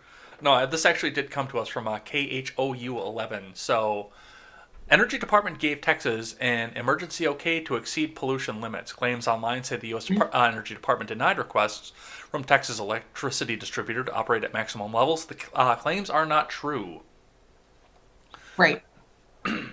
so, and yeah, you had brought up the. Uh, you had sent me the article saying that uh, Biden's energy advisor somebody off there said uh, no, they weren't allowed to do that. Now the aid was blocked from the administration, and I've not been able to independently verify that. So if it actually did happen, and KHOU is blowing smoke up my ass. Yeah, it sounds like they it sounds like they had the documentation from the EPA. So it seems like it's a legitimate source. Mm-hmm. I sent that one to you because I got it from Twitter, and you know how Twitter auto refreshes before you can click on things sometimes. Yep. So I copied it over real quick because I was like, I we need to look into this. Mm-hmm. Um, but yeah, I'm glad that we found out that that was not true because that was the correct thing to do. They should have just said, nope, we're suspending all of your limits. Like, just do what you need to do, get through the next week. Because, I mean, it's a winter storm. You know it's going to be over like just like a hurricane. You know the hurricane ends at some point. Like it's not just something that's going to indefinitely go on forever. Yeah, keep keep the people warm. That's going to be the the most important thing with all of this here. Um, couple other missteps that came along with this here. First, uh, we were talking about who did what and what did what here. Well, Jen Psaki decided that she needed to weigh her two cents in off of this, and we know how much our audience loves Jen Psaki. I almost put. Do you remember that? Did you see the song that I sent you? I almost put that up in the show notes for the day, but I decided to drop it because I didn't think we'd. Uh, the Circle Back song. No, I didn't see it. Oh, you'll have to listen to that later. It's hilarious. Is it is it to the tune of "Holla Back Girl"? No. because I feel like it should be. No, it's no, there is another one out there like that though. I found that. But no, this one's an original composition. Um, but this video came out uh, talking about what is happening with the energy grid. Let's have a listen to what Mrs. Psaki has to say. I will say that there has been some uh, inaccurate accusations out there. I'm not sure if former Secretary uh, Perry made these, but uh, that it was the that that suggested um, that uh, renewables caused failures um, in Texas's power grid, and actually, numerous reports have actually shown the contrary. That it was failures in coal and natural gas that contributed to the state's power shortages. And officials at the Electric Reliability Council of Texas, which operates the state's power grid, have gone so far as to say that failures in wind and solar were the least significant factors in the blackouts. I will say that. Well, to be fair, They're the least significant because they're the least amount of people using it. yes, exactly. So it's proportional. like, and if you've got people in the parts of the state using using renewables, and they were in the parts of the state that didn't get hit, then obviously their power grids are not going to be affected. Duh. Plus, they were using the fossil fuels to go off and uh, fly the helicopters up to unfreeze the wind turbines. Right. But again, like we've talked, like I just said, you know, the, the industry has been shrinking for the last year. So yeah, it does make sense that it failed because it wasn't even operating at normal capacity. and that was because of government intervention. So, and there were some good things that came out of this, and people paying attention to this, and you know they did pull this off of political. But uh, I think Rick Perry said kind of the wrong thing to this one here. So I've got this uh, article here from Yahoo News that says Rick Perry suggests Texans prefer blackouts to federal energy regulation. what do you say if you want to turn your state over to socialism for a hundred, Alex? Uh, just to read into this here, Rick Perry once wanted to get rid of the U.S. Department of Energy. Now he's apparently fine with temporarily ridding Texas of energy altogether. As the former Republican governor of Texas and energy secretary under former President Trump, Perry had a lot to say about the state's ongoing blackouts amid an unprecedented ice, uh, winter storm. But even as it becomes clear Texas' energy system needs a major overhaul, Perry said Texans would rather, uh, rather uh, remain in the dark if it meant keeping the federal government out. I mean, I would honestly. Like, don't have, don't turn off my heater, air conditioning. But if I have to live without electricity for like three days and it saves me government intervention, do it. Fuck, I'll build a make fire. it. I'll be fine. If it got the federal government out of my my life, I'd build a fire. Hell yeah, I got a fire pit in the backyard. I have a fireplace. But I'm sorry, but not a lot of Texans are like you and me. I mean, there have been a lot of people moving to Texas from blue states. So no, they would not be of the same mind as the two of us. And also, even if you wanted to be, some people couldn't be because they have um, extenuating circumstances for whatever reason. They can't live without power for more than a few hours or a day. And I totally understand that. Yeah, it's that is like just asking at that point to come mm-hmm. back and okay, well, just move the socialists in because we've apparently failed. Right. Yeah. And yeah no it's a learning curve that's what it and that's what it should be and that's that's something that happens when you need to make a market adjustment So, I mean, with that, we see what happened there and some of the problems that went along with this here. Now, I want to talk just a bit about uh, this Ted Cruz thing, but I'm going to I'm going to back us up and tell everybody what happened here first. So, as this was all going through, this picture, where is it? I had it up here. No, I didn't. I shut it down. This picture surfaced almost immediately after all of this started. And it appears to be, it looks like Ted Cruz in a mask. There were no details that came out of this photo initially. so it just, it showed Ted Cruz in Texas in a mask with luggage in his hand. And no confirmation that it's Ted Cruz either. And a lot of people were trying to come out and say different hairline, different jawline, different all kinds of stuff here. This was supposedly on a flight to Cancun. Well, Cruz came out and confirmed that yes, indeed, this was him and he was on a flight to Cancun. Now, I'm going to stop where I'm going in this and point out a couple things that are wrong with the reaction that came out of this. First and foremost, Ted Cruz, there was absolutely nothing that he could have done for anybody where he was. It was like no, it was like the left wanted him to go shovel people's driveways. yeah, Like that's literally what they wanted him to do. yeah. there- I mean, he can't change the weather. hmm He He's not the governor. He can't throw out. Uh, yeah, he's not the governor. He can't change policy in Texas or anything. He can't deploy the National Guard. He can't do any of that. But And this yet is still terrible optics. This is we had horrible outrage. It, oh yeah, it's ter- It is totally terrible optics. Um, the memes have been amazing. Talking about Ted Cruz fleeing over the border wall that he wanted to construct so that he could go to Mexico where there's heat and water. Well, I definitely wanted to talk to talk to you about this from your uh, end of this because there, I mean, you are in marketing, so Mhm. as I especially would've- political marketing. I, I would have advised him not to do it. Like I would have said, eh, probably shouldn't do that. But I can't stop you. Again, you know, I worked for a campaign. Like you can't stop people from making bad decisions if they really want to. I had, I, I have to think that there was somebody on his marketing team or comms team who was like, hey, um, so that trip to Cancun, like, are you still, are you sure you want to take that? Like, because this is going to be, this is going to be bad. And if he said, yeah, I'm still going to do it, what are they supposed to do? tell him no you can't get on the plane he's the senator he's their boss like they don't get to make that decision so i would hope that someone mentioned it to him he's an idiot for not taking the advice but Yeah. there is very little that he can actually do and the things that he can do can be done by phone or email Yeah, so and even there, I would have. Uh, last i checked they had wi-fi in cancun it's Yeah. probably fine well, I mean, even there, I don't know that I would have gone to Cancun either. If if it was me sitting in the Texas senatorial seat, I my ass would have been in Washington D.C. saying, "Hey, you know, we need to release some emergency funding here."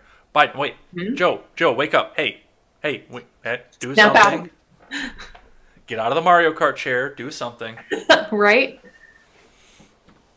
Yeah, yeah, absolutely. Nobody is like, why isn't Joe Biden in Houston? Why isn't Joe Biden on the ground down there? Like, that's so careless. Like, absolutely no one has said, That where's the- Joe Biden? That is the worst part of this because this had every marker that this could have been Biden's Katrina. hmm This Yeah, absolutely.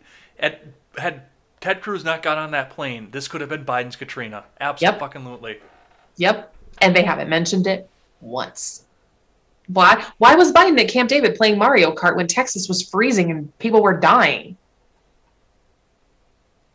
And the left would give you the same excuses that we're talking about for Ted Cruz. Well, what's Biden supposed to do? He's not the governor.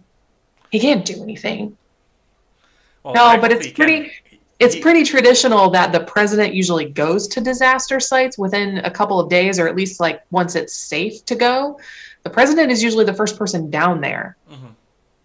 even before sometimes the senators are down there, and it's their district.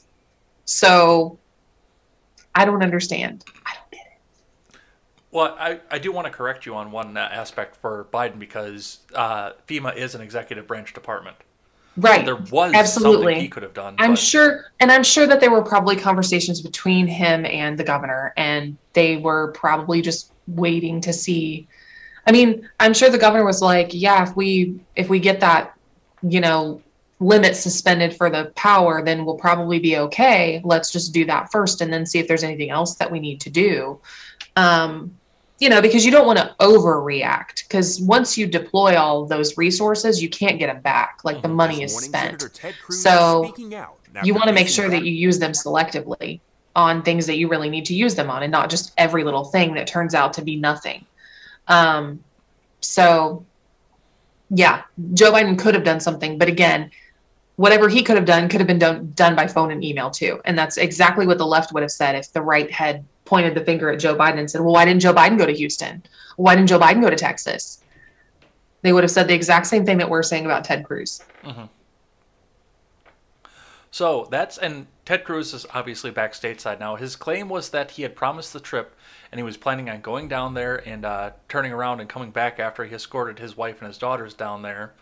Um, his initial flight records and uh, ticket purchases denied that. So no, he was going down there for a couple days, and he tried to Mm-hmm. Yeah. lie his way out of this. Lying Ted. Which Maybe, maybe Trump was right. I, I are you going to burst into flames after saying that? No. Are you sure? yeah. that seemed like something uncharacteristic to come out of your mouth. I can be fair and balanced. What are you talking about? Um, where was I going to go? Oh, well, one of the things that did come out of this was the fact that we saw the resurfacing of a politician who is possibly at this point the only politician who could lose to Ted Cruz in a statewide Oh. race. I Beto O'Rourke? I think that right now, if the left ran anybody in the Texas Democrat Party other than Beto O'Rourke, They'd probably win. Texas would have a blue senator. Yikes. But Beto O'Rourke was up there right away, and of course, he was doing this with the honorable and venerable Alexandria Ocasio Cortez, D Twitch. Okay, I I just want to point out, and I think other people have too. She proved she proved with her little GoFundMe fundraising project that voluntarism actually works. So it's like one of the it's like one of those things where it's like you want to send it to the Twitter page unintentionally libertarian because that's literally what we would have done. Oh, yeah. Well, not only that, um, other people have been correctly pointing out that this means that Cortez has done more for Texas than she has for New York 14 at this point. Yeah, pretty much. Because she chased, what, 30,000 jobs out of New York 14? hmm Yeah, but she raised 4.7 million in counting for Texas. Yes. Yes, yes, that is true. Um, plus, her and Beto O'Rourke have been going in. O'Rourke has been now calling uh, around to seniors to do safety checks, going out to sa- do safety checks to people's homes to make sure that people are safe, that they have heat, and they can stay warm, have food, all the all the fun stuff that they need to survive off of this. So hmm the two of them have been going off this, but this is honestly, once again, I think this is more of a political stunt than anything, and not letting a good crisis go to waste because you know nobody in government lets a good crisis go to waste from everything from No. Katrina to 9/11. Right. Exactly. So yeah, Ted should not have gone, No, but technically he didn't do anything wrong. technically, Technically. But it was still a piece of shit thing to do. yeah, absolutely, and I I can't even argue against that. And the last one here I wanted to bring up because we just talked about if Biden would have been in the same shoes, With this could have been his Katrina moment here. He was actually supposed to go to Michigan earlier on this week for um, a speaking event, but also skipped that because of uh, the weather. It was bad weather. Harris was out on her speaking tour because she was supposed to be somewhere else, according to this article. But the New York Post writes Biden skips Michigan trip over snow, calls an early lid at the White House. Yeah, it was like 8 a.m. Yes. Wow. He must have needed a nap. President Or Biden maybe took he wanted maybe he wanted to go play Mario Kart. maybe. President Biden took a snow day Thursday as D.C. received a half-inch dusting, but Vice President Kamala Harris carried on with scheduled in-person events. Biden postponed a trip to Michigan where he planned to tour a Pfizer COVID 19 vaccine manufacturing facility, and the White House declared an 8 a.m. lid for reporters, meaning there would be no in person events. Hmm. So, yeah, that is uh, that is our current president right now. Yeah. Okay. Uh, do I have anything else on Texas? I don't think I do. I think we do, but we need to get moving. Um, already after eight. Do you want to talk a little bit of uh, Capitol riot stuff, or do you want to uh, take a quick break? Let's take a chat break real quick. I say as I close the window. Whoops. Uh, where did you leave off? Um, I'm good. I had it. Oh, I just minimized it. I didn't actually close it. Um, uh, there we are.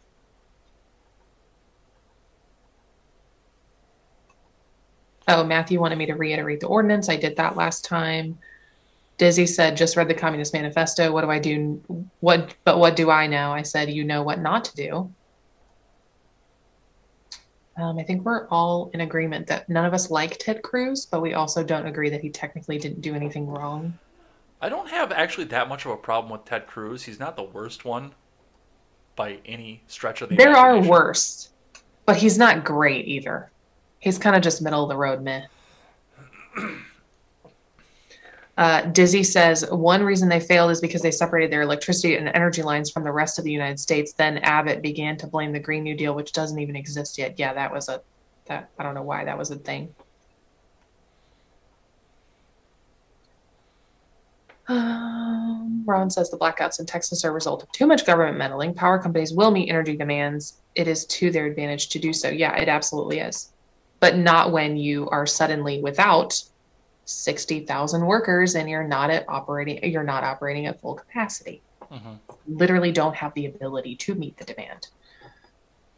Um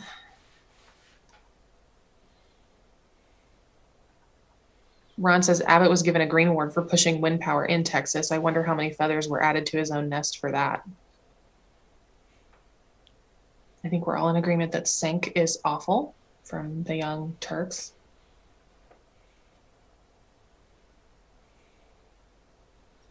Matthew said, Did you see the DOE block Abbott from pushing other power plants to 100% efficiency? Yes. Okay.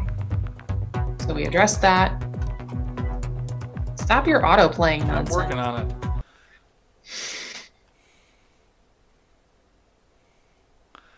Guess what? We'll be reading something from Fox News here in a bit. I can tell.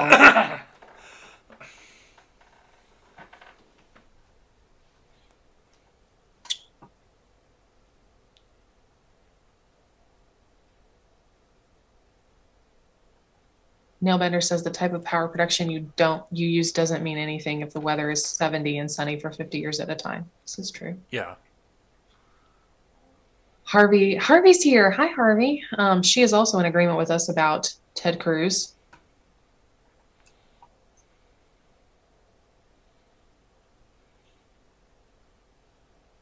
James says Ted lassoing the sun to heat up Texas. Best meme yet. I haven't seen that one. It was a Bee article. Oh, okay. Of course it was. I know which one he's talking about. Uh, Saint says FEMA can deploy with those shiny M4s they have in storage. I don't know how that would help. And everyone is shocked and thinks I'm going to burst into flames because I I agreed with Trump. oh, I said it reminds me of the scene from Clue with uh, Madeline Kahn where she's like, "Flames, flames on the side of my face."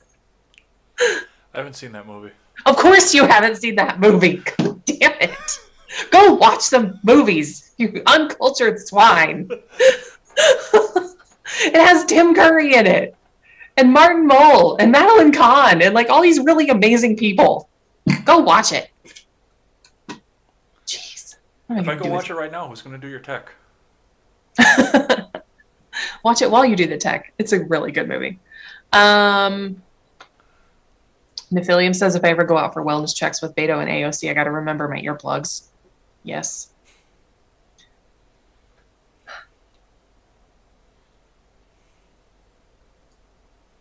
Nailbender says we didn't really get much snow in the mitten and it wasn't any more cold than usual.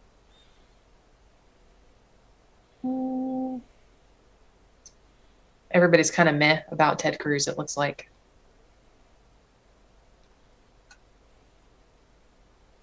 All right, I think we're caught up. All right, so the uh, the Capitol riot story has uh, taken a bunch of new turns off of this one here. We're not going to stop talking about this, are we? Probably not, no. It's, it's going to be a while.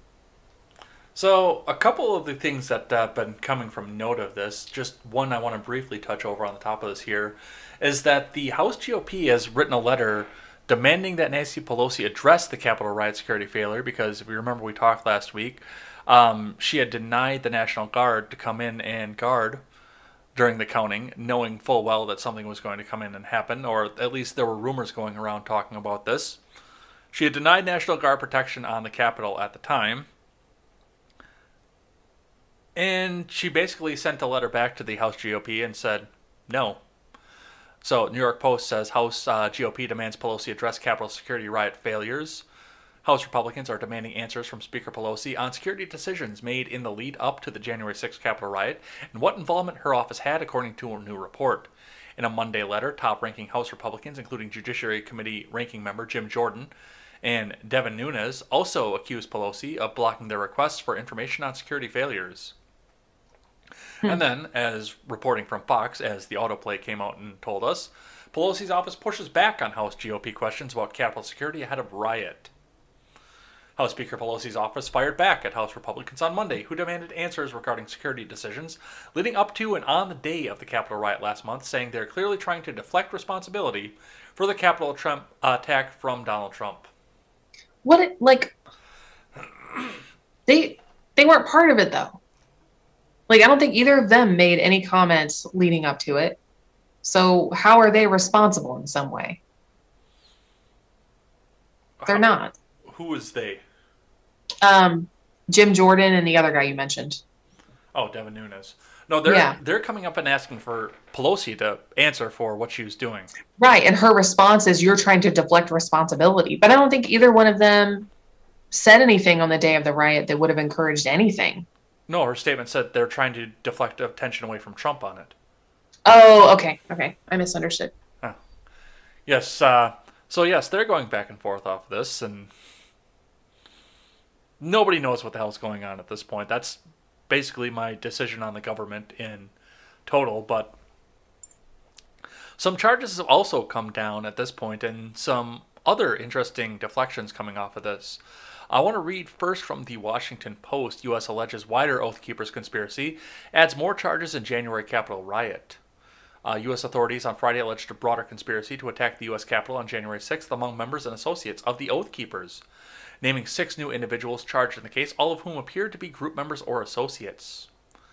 Uh, so, according to this going on, they named a few names, but it did appear that there was planning before the speech, which would actually probably take the responsibility off the speech and make the entire impeachment a sham, which I can't think we already knew that that's what it was, but that there were organization going on on Twitter and on Facebook between several oath uh, keepers throughout all Right. of this. Completely separately from any party activities that were planned. And I'm actually not saying that there were no party activities going on either, because you know my stance on this whole thing. I get more and more conspiratorial every time I read another article about this entire stupid fucking event. Yeah. It's hard not to. Uh, prosecutor said the group used Zello, a walkie-talkie like application, and created a channel called Stop the Steal J6 to develop plans and communicate during the operation. In audio recordings obtained by the FBI, Watkins, a former Army captain, allegedly said while in the Capitol she was leading a group of 30 to 40 others who forced entry and overran police.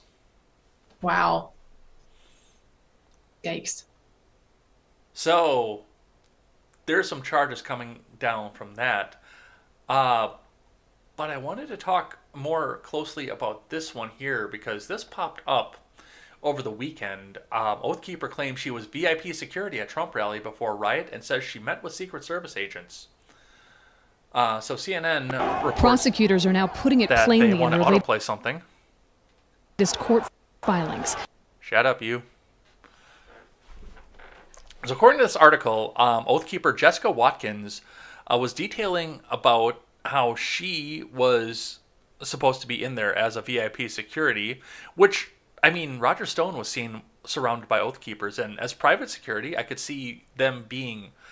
I don't know what the licensure is required for private security in Washington, D.C. I would actually have to assume it's pretty stiff because Washington D.C. is a progressive haven that's run by progressives and has been for how long has it been Washington D.C.?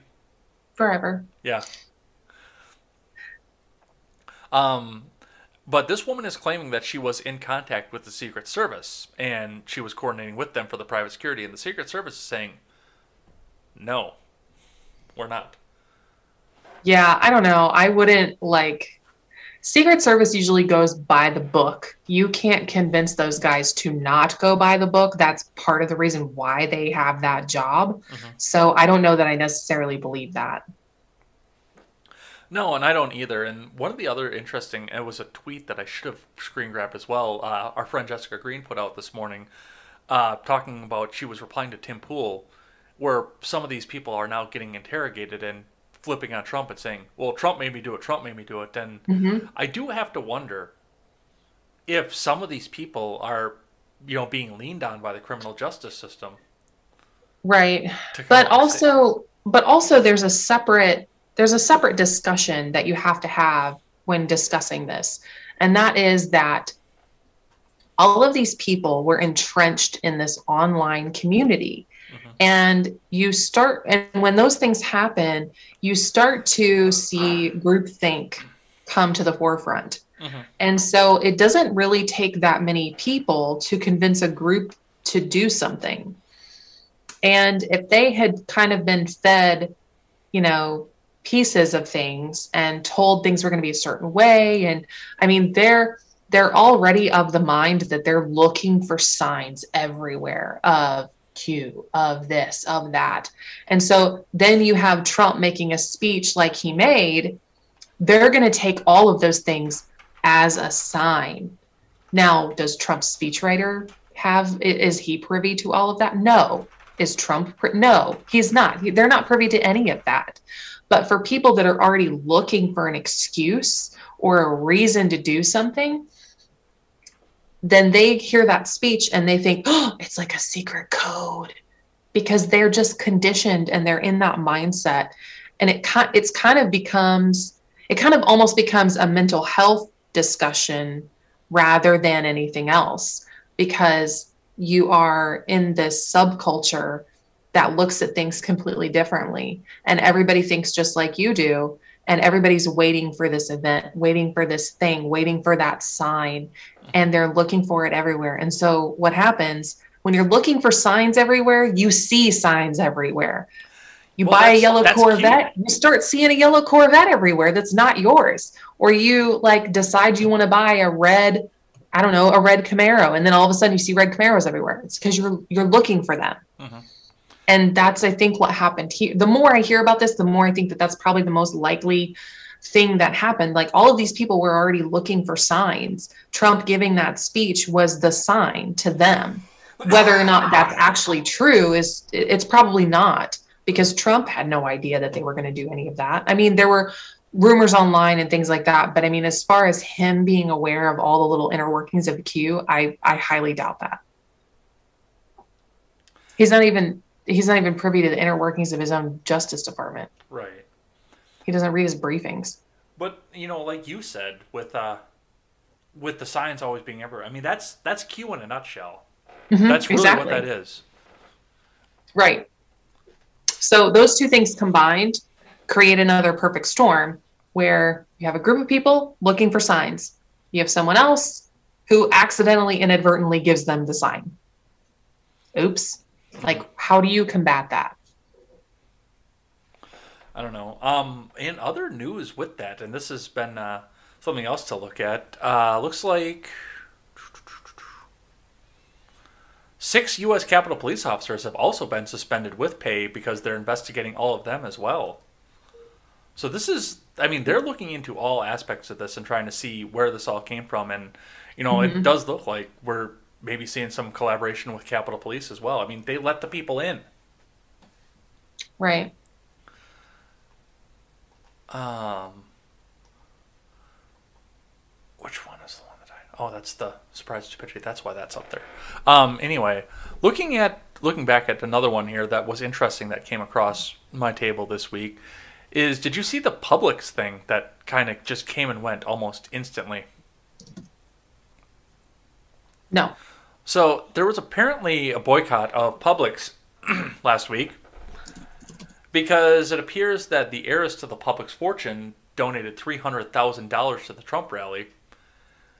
Which, and I said, and I looked at this, and you know, I'm not much of a boycotter, but I know that if you boycott everything that doesn't agree with you politically, and that's on both sides, if you boycott everybody who doesn't believe uh, believe the way you believe and do everything that you want them to do, you will starve. Your to death. world is suddenly going to get very very small. Yeah, you'll starve to death in a hurry.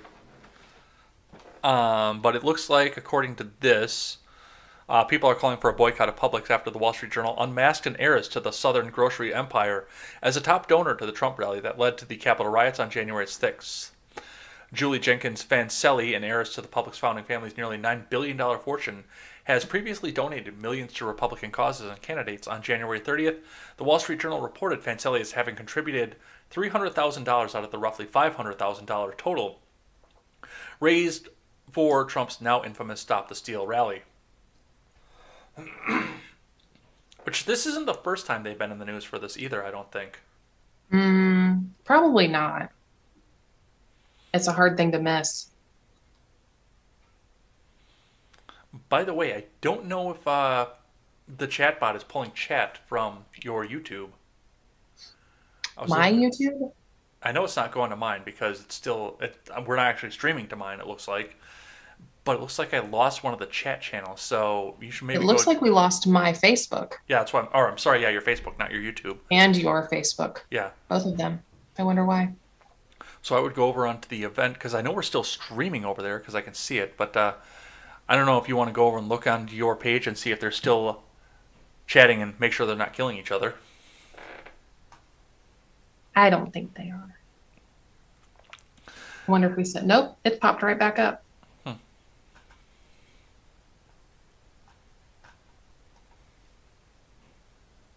But yeah, they are still chatting. Hmm, interesting. So it's not pulling chat. So you guys, I will come back and answer your um, chat messages after the live stream is over because actually we're almost done. We're at the at the ten minute mark. Are we already? Shit, I still got a couple things to get through yet. Yep. All right, then we got Make it quick. yeah, we got to power through the rest of this here. So, um, one of the big ones that I wanted to talk about on, I mean, I we could sit back and talk about the student loan forgiveness. Um, we could talk about uh, many of those other things, but I just made a dedicated solo video on student loan forgiveness. I don't know if you guys saw that one. And my plan to do that, it looks like no, they're going to sit back and fight over this one for quite a while. It looks like a bunch of the uh, Biden nominees are going to get blocked at this point. But on the town hall, there were a couple of uh, a couple Biden gaffes out there, and I got some videos that I want to talk about with this. Um, let's get that up here so we can have a listen to them.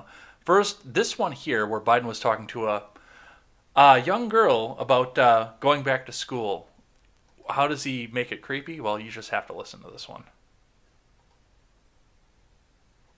Thank you. Uh, as we've been talking about, the coronavirus is very real and very scary, and it's especially scary for children who may or may not understand. My children, Layla, eight here, and my son Mateo, seven, at home, um, often ask if they will catch COVID, and if they do, will they die? Um, they are watching as others get the vaccine, and they would like to know when will kids be able to get the vaccine? Well, first of all, honey, what's your first name? Layla. Layla. Layla. Beautiful name. First of all, kids don't get the vaccine, get COVID very often. It's un, unusual for that to happen. They don't. They and the, evidence so far is children aren't the people most likely to get COVID. Number one. Number two. The, we haven't even done tests yet on children as to whether or not the certain vaccines would work or not work or what is needed. So that's so you you're you're the safest group of people in the whole world. Number one.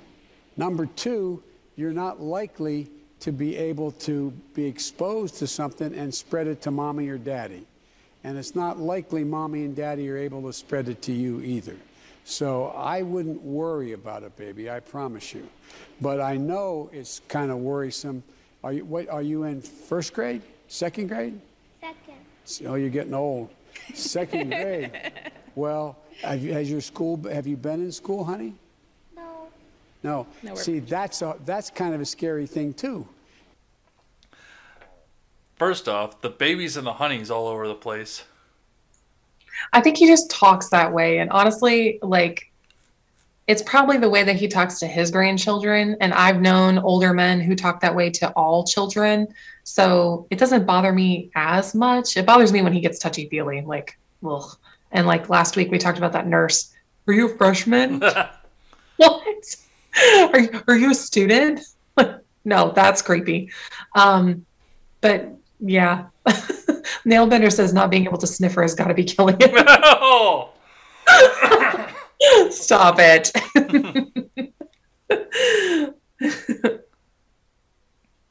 he had another uh, interesting one that went along with this too, talking about. Well, first off, he went through that last one, and just on that clip, went back and debunked all the fear porn that CNN's trying to pour into the students and the uh, the teachers unions as well. right. Yeah. He basically just put a lid on that and like suffocated it. it was like, children can't get COVID. But he also put uh, this statement out here talking about the vaccine. Let's uh, listen to this one. Everybody in the community, in the Hispanic and the African American community, know how to use, know how to get online to determine how to get in line for that COVID vaccination. President Joe Biden Not everyone- can't. I cannot with him. I saw a TikTok video earlier and it was a black guy with a laptop and he was like looking at it like it was some artifact like that he'd never seen before. Oh, it was so funny. Like, wow. The racism. Damn. Like that is white supremacy right there. Like you want white supremacy? That is it. It's when a white person, Joe Biden, tells black people and minorities, I understand that you don't know how to use technology. What the hell? Wow. uh, I can't.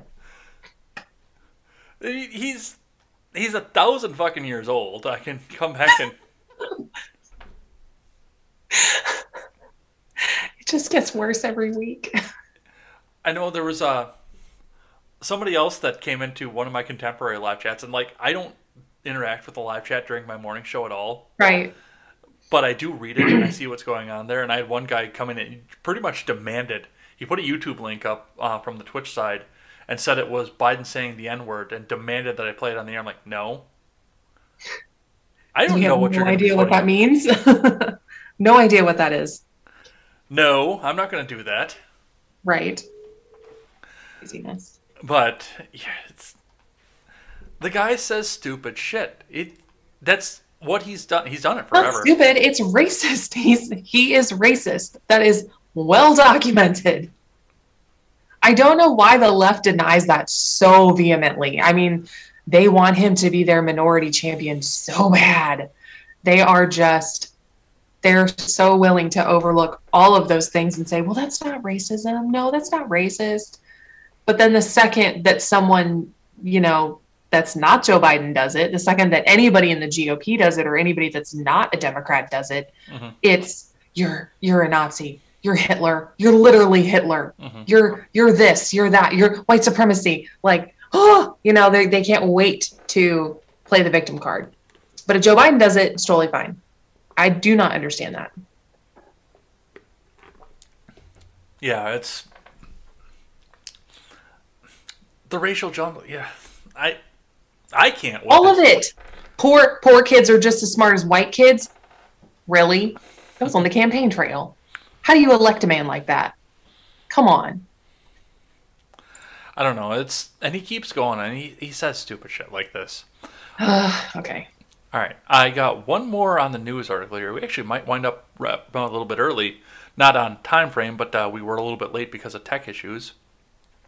We got another 12 minutes on the clock on this, and then this. But I wanted to touch on this one here, so let me get this up. And I actually read the text of the bill that came along with this as well. But I'm going to read here from ABC4 News out of Salt Lake City. Uh, presidents twice impeached can't be buried at Arlington or receive federal funding. House bill proposes. I wonder who they might be talking about. Federal funding for what though? Are they talking about their federal pension? Um, no, it seems to be more like building congressional libraries here. Let me just read from this very Huh. briefly. House Democrats have introduced a bill that would prohibit the use of federal funds for the commemoration of certain former presidents and for other purposes. Um, under House Bill 484, introduced by Democratic Representative Andre Carson of Indiana in late January, federal Oh God! Of course, it was Carson. Oh, you're familiar with this person, I take it. He's the Indianapolis congressman. All of Indian. I would think that that would have more than one district. Um, it probably does, but he's the Democratic one, and he's awful. Commem- um, federal funds will not be allowed to be used to create or display any symbol, monument, or statue commemorating any former president that has been twice impeached by the House of Representatives on or before the date of enactment. Oh yeah, they don't have anybody specific in mind for that one. And that's that's the language in this that I definitely wanted to point out there on or before the date of enactment. So Right. I don't know. Are they planning on? So they want everybody grandfathered in, everyone. But there are no other presidents that have been impeached twice. But before that's so. I think they're actually anticipating losing the House and seeing Mrs. Harris be impeached twice. Okay. That's why I wanted to point that part out because it was on or before, but not after the date of Oh, but not after. Oh, interesting. Yeah, I missed that part. Sorry. Yeah, I missed that the first time I read that too. I just I looked at that earlier on today. I'm like, wait a second. Yeah, they don't want to make it. I mean, granted, they can always add amendments. Like someone can always propose an amendment. They're like, hey, if you're going to do it, it's going to be forever, not just selectively. Uh, the proposed bill, named the No Glory for Hate Act, also prohibits the use of federal funds to name, designate, or redesignate federal buildings or land after or in commemoration of any former president that has been twice impeached by the House of Representatives. Federal financial assistance would also not be provided to a state political subdivision thereof or entity looking to name any building, land, structure, installation, or other property in commemoration of any former president twice impeached by the House. So, not convicted by the Senate, just impeached by the House Twice impeached. Not even once impeached, twice impeached. twice. It's like a twice baked potato. Yeah, because I mean, what was it? Jackson wouldn't be on that because he's only been impeached once, and Clinton. Yep. And uh, Nixon, right? And- no, Nixon was never impeached. He resigned. That's right. that. He resigned before. hmm Um, the co-sponsors. I was most entertained by this one here. So this bill was initially sponsored by uh, Linda Sanchez of California 38, co-sponsored by Janice uh, Schakowsky out of Illinois, Grace Napolitano of California, Danny Davis of Illinois, Andre Carson of Indiana, obviously because he was the introducer, um, Veronica Escobar of Texas, Barbara Lee of California.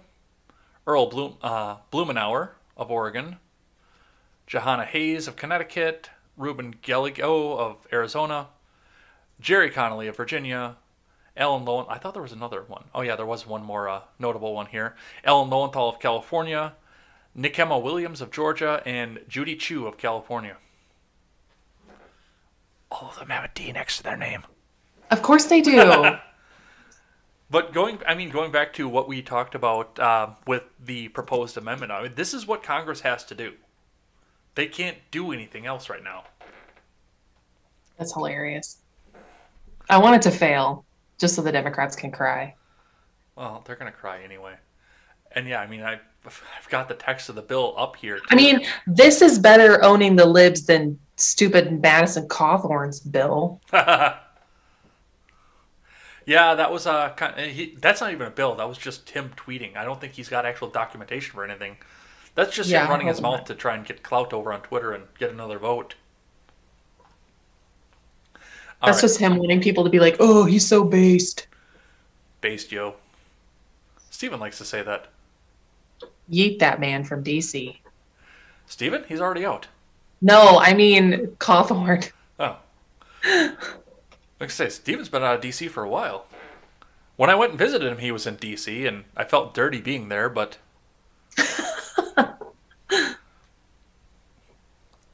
All right, I have got one surprise stupidity for you. I laughed so hard when I read this article.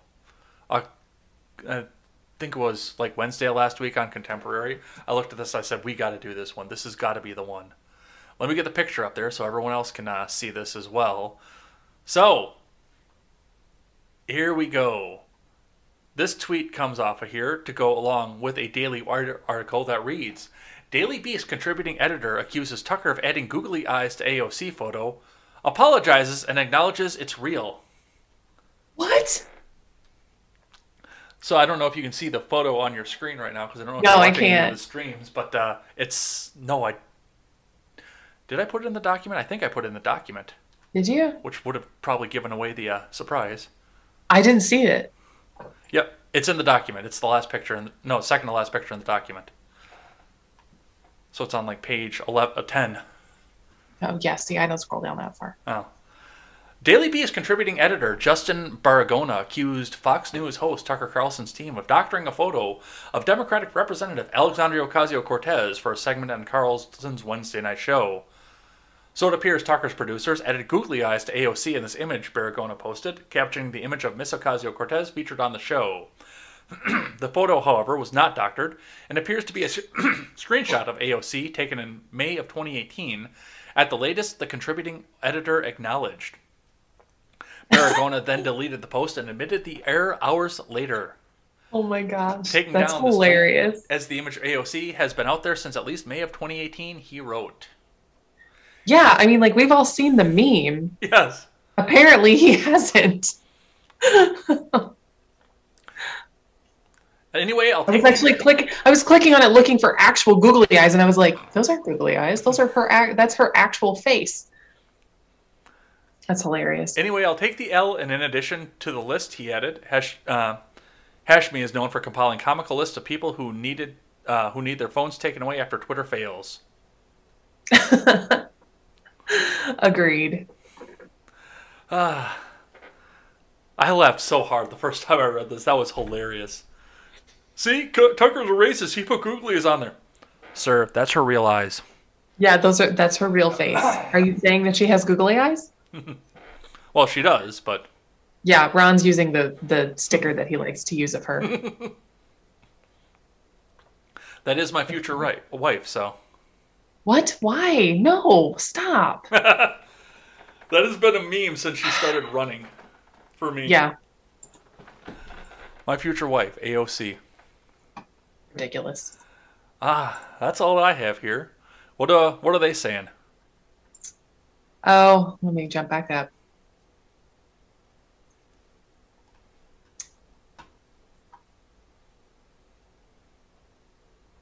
Uh, Ron says perception. They perceived it as Trump telling them to storm the Congress. Only a mindless moron could arrive at that conclusion. Nailbender says the only place he boycotts is Starbucks because the coffee sucks and the prices are expensive. And they're vocal about anti Second Amendment. Well, see, I'm a I lived in Boston for two years, so I don't go to Starbucks. It's Dunkin' or nothing for me. I don't even like Dunkin'. I love Dunkin', Mm, I'm not a big Dunkin' fan. but I Um, I, I do boycott. Uh, I don't know if it's a boycott or not, but I don't go to Walmart because they got on the soapbox about 556, and you know I've never Yeah. spent or bought ammo at Walmart. That's just come on. If you're gonna do that, you don't need my money. And then remember that cringy ad that we did in like the first episode from the Burger King with the lemongrass and the kid in the song. Yes. Yeah, I don't go to Burger King because of that. No, I rarely go to Burger King anyway. Chicken fries are good though. um. Anyways, Harvey said she didn't watch the town hall, but heard it was a disaster. I yes, if that is any indication of how that town hall went, it was a disaster. Mhm. And then we talked about the sniffers. There were those comments. Oh, and then Neil Bender said suddenly smell-o-vision has been invented and is now a thing. Nice. Ron says, wait, it used to be boomers who couldn't use technology. Had to ask the kid to program the VCRs. Biden was selected, not elected. I like that. He was. Um, Matthew says Trump, Trump could still have a Space Force ship named after him. I believe that that counts as property, so I don't think so. I think you're Uh, right. Ron says clown Congress so petty. Again, I have said it many times before. Pettiness is not new in DC. We have literally had pettiness since the Continental Congress. Like, this should not be surprising at all. Mm, Ron said it's too bad they can't vote to disband the government. It would be the last thing they ever did. Well, obviously. Ron says the googly eyes are real. You just have to take the picture at the right time, right after she says something idiotic. And Nail Bender said, so just take the picture of her at any time. Yeah. Um, and Nail Bender says, please don't brag about liking D- Dunkin'. I thought it was AOC. Oh, maybe it is. Probably. Yeah. hmm Don't do that. Anything uh, notable over on the Facebook side? Um, I had it pulled up on my phone. Let me go back to it.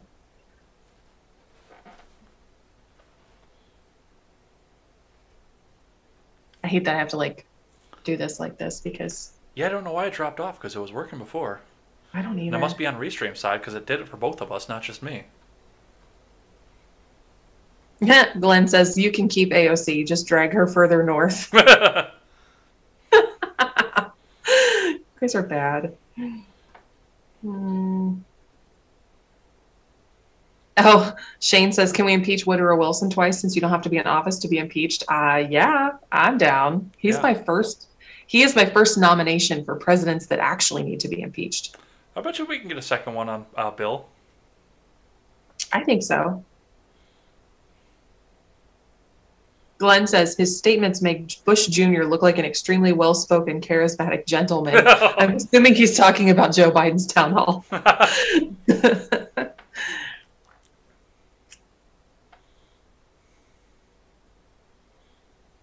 oh, Barry says, does that mean Biden thinks Kamala isn't smart enough to use the internet too? Oh, no. Ouch! Oh, Oh, burn. The burning, it hurts. Oh, Glenn must have seen the same TikTok video I saw because he said the dude with the laptop looked like he was a caveman and it was hysterical. Yeah, it was really funny.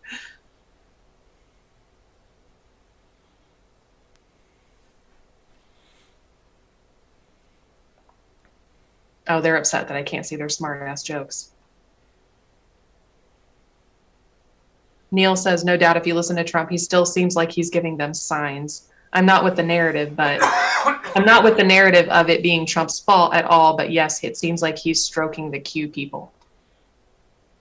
well, that's a mental image that I didn't need. Why did we go there? Because we both have a 13 year old sense of humor.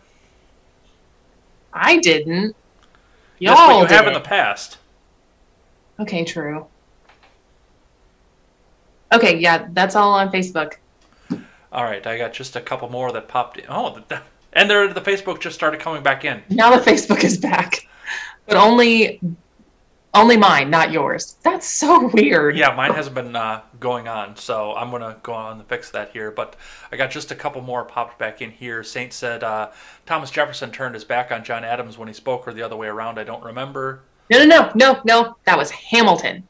He did that to Hamilton, and he did it in his swivel chair that he invented, Um, which I think is absolutely hysterical. um, Matthew Hammond says, check out the Timcast IRL with the ammo manufacturer. Um, yeah, he was on Freckles and Brit uh, this weekend. I I followed him, Phoenix Ammunition. I I love their their Twitter. I have not followed their Twitter yet, but I should. Um, I did see something that they tweeted out there, and uh, you know, he, when he was on uh, Freckles and Brit this weekend, he said uh, nobody wants to be the first one to get shot. And I went in the live chat and I said, and this might be too geeky for you, but some of your uh, more geeky uh, friends over in your page might understand this. I said I want to be the first one to shot because that will guarantee my passage into glorious Sto-vo-kor. Yeah, I don't get that. But I have always said that they better kill me in the first wave because if they don't, I will become a massive pain in the ass. Um, uh, Saint says that's on my list. The owner of Phoenix is a brilliant guy. Looks like we've got a couple back in here from Facebook. Shane Lackey says nothing wrong with a 13-year-old sense of humor, I know. It's it's great. and I think that's where we're going to call it for the day because Speaking of having a 13 year old sense of humor, my son, who is eight, has that kind of humor.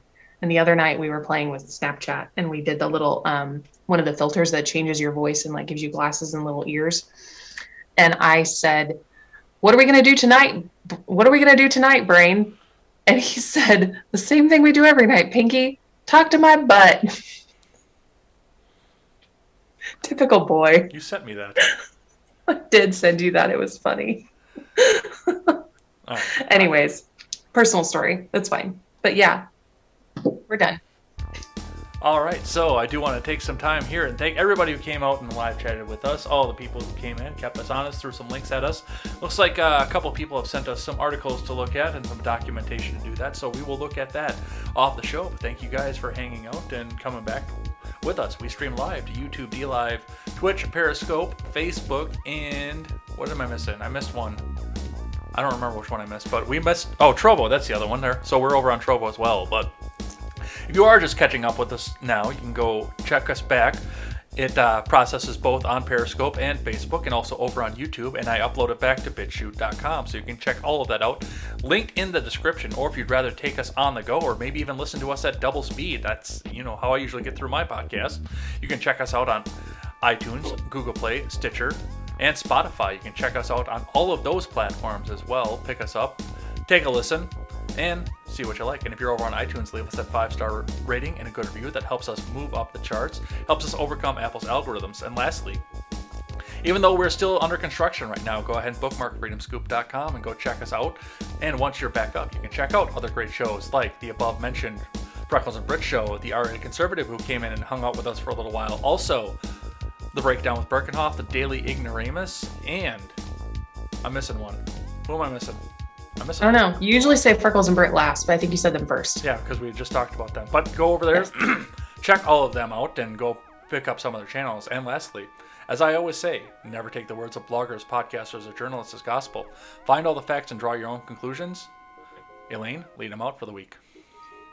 Thanks for showing up, you guys. We had a really great time hanging out with you. Sorry that the chat like dropped out for a while in the middle, but we will get that fixed. So we'll see you next week, and I will see you next Thursday for Rogue History. But I will also see you Monday again here for um, for another episode of Red and Ed. And this Friday, I will be hanging out with the guys at which one is that? The Generational Gap and we're going to do a paranormal episode from the haunted from the haunted hotel that they're staying at. So I will get that shared on my Facebook so that you guys can see it too. And it'll also be back on the audio platform as bonus content as well. So go and check that out. Take care, guys. Have a good night. Bye.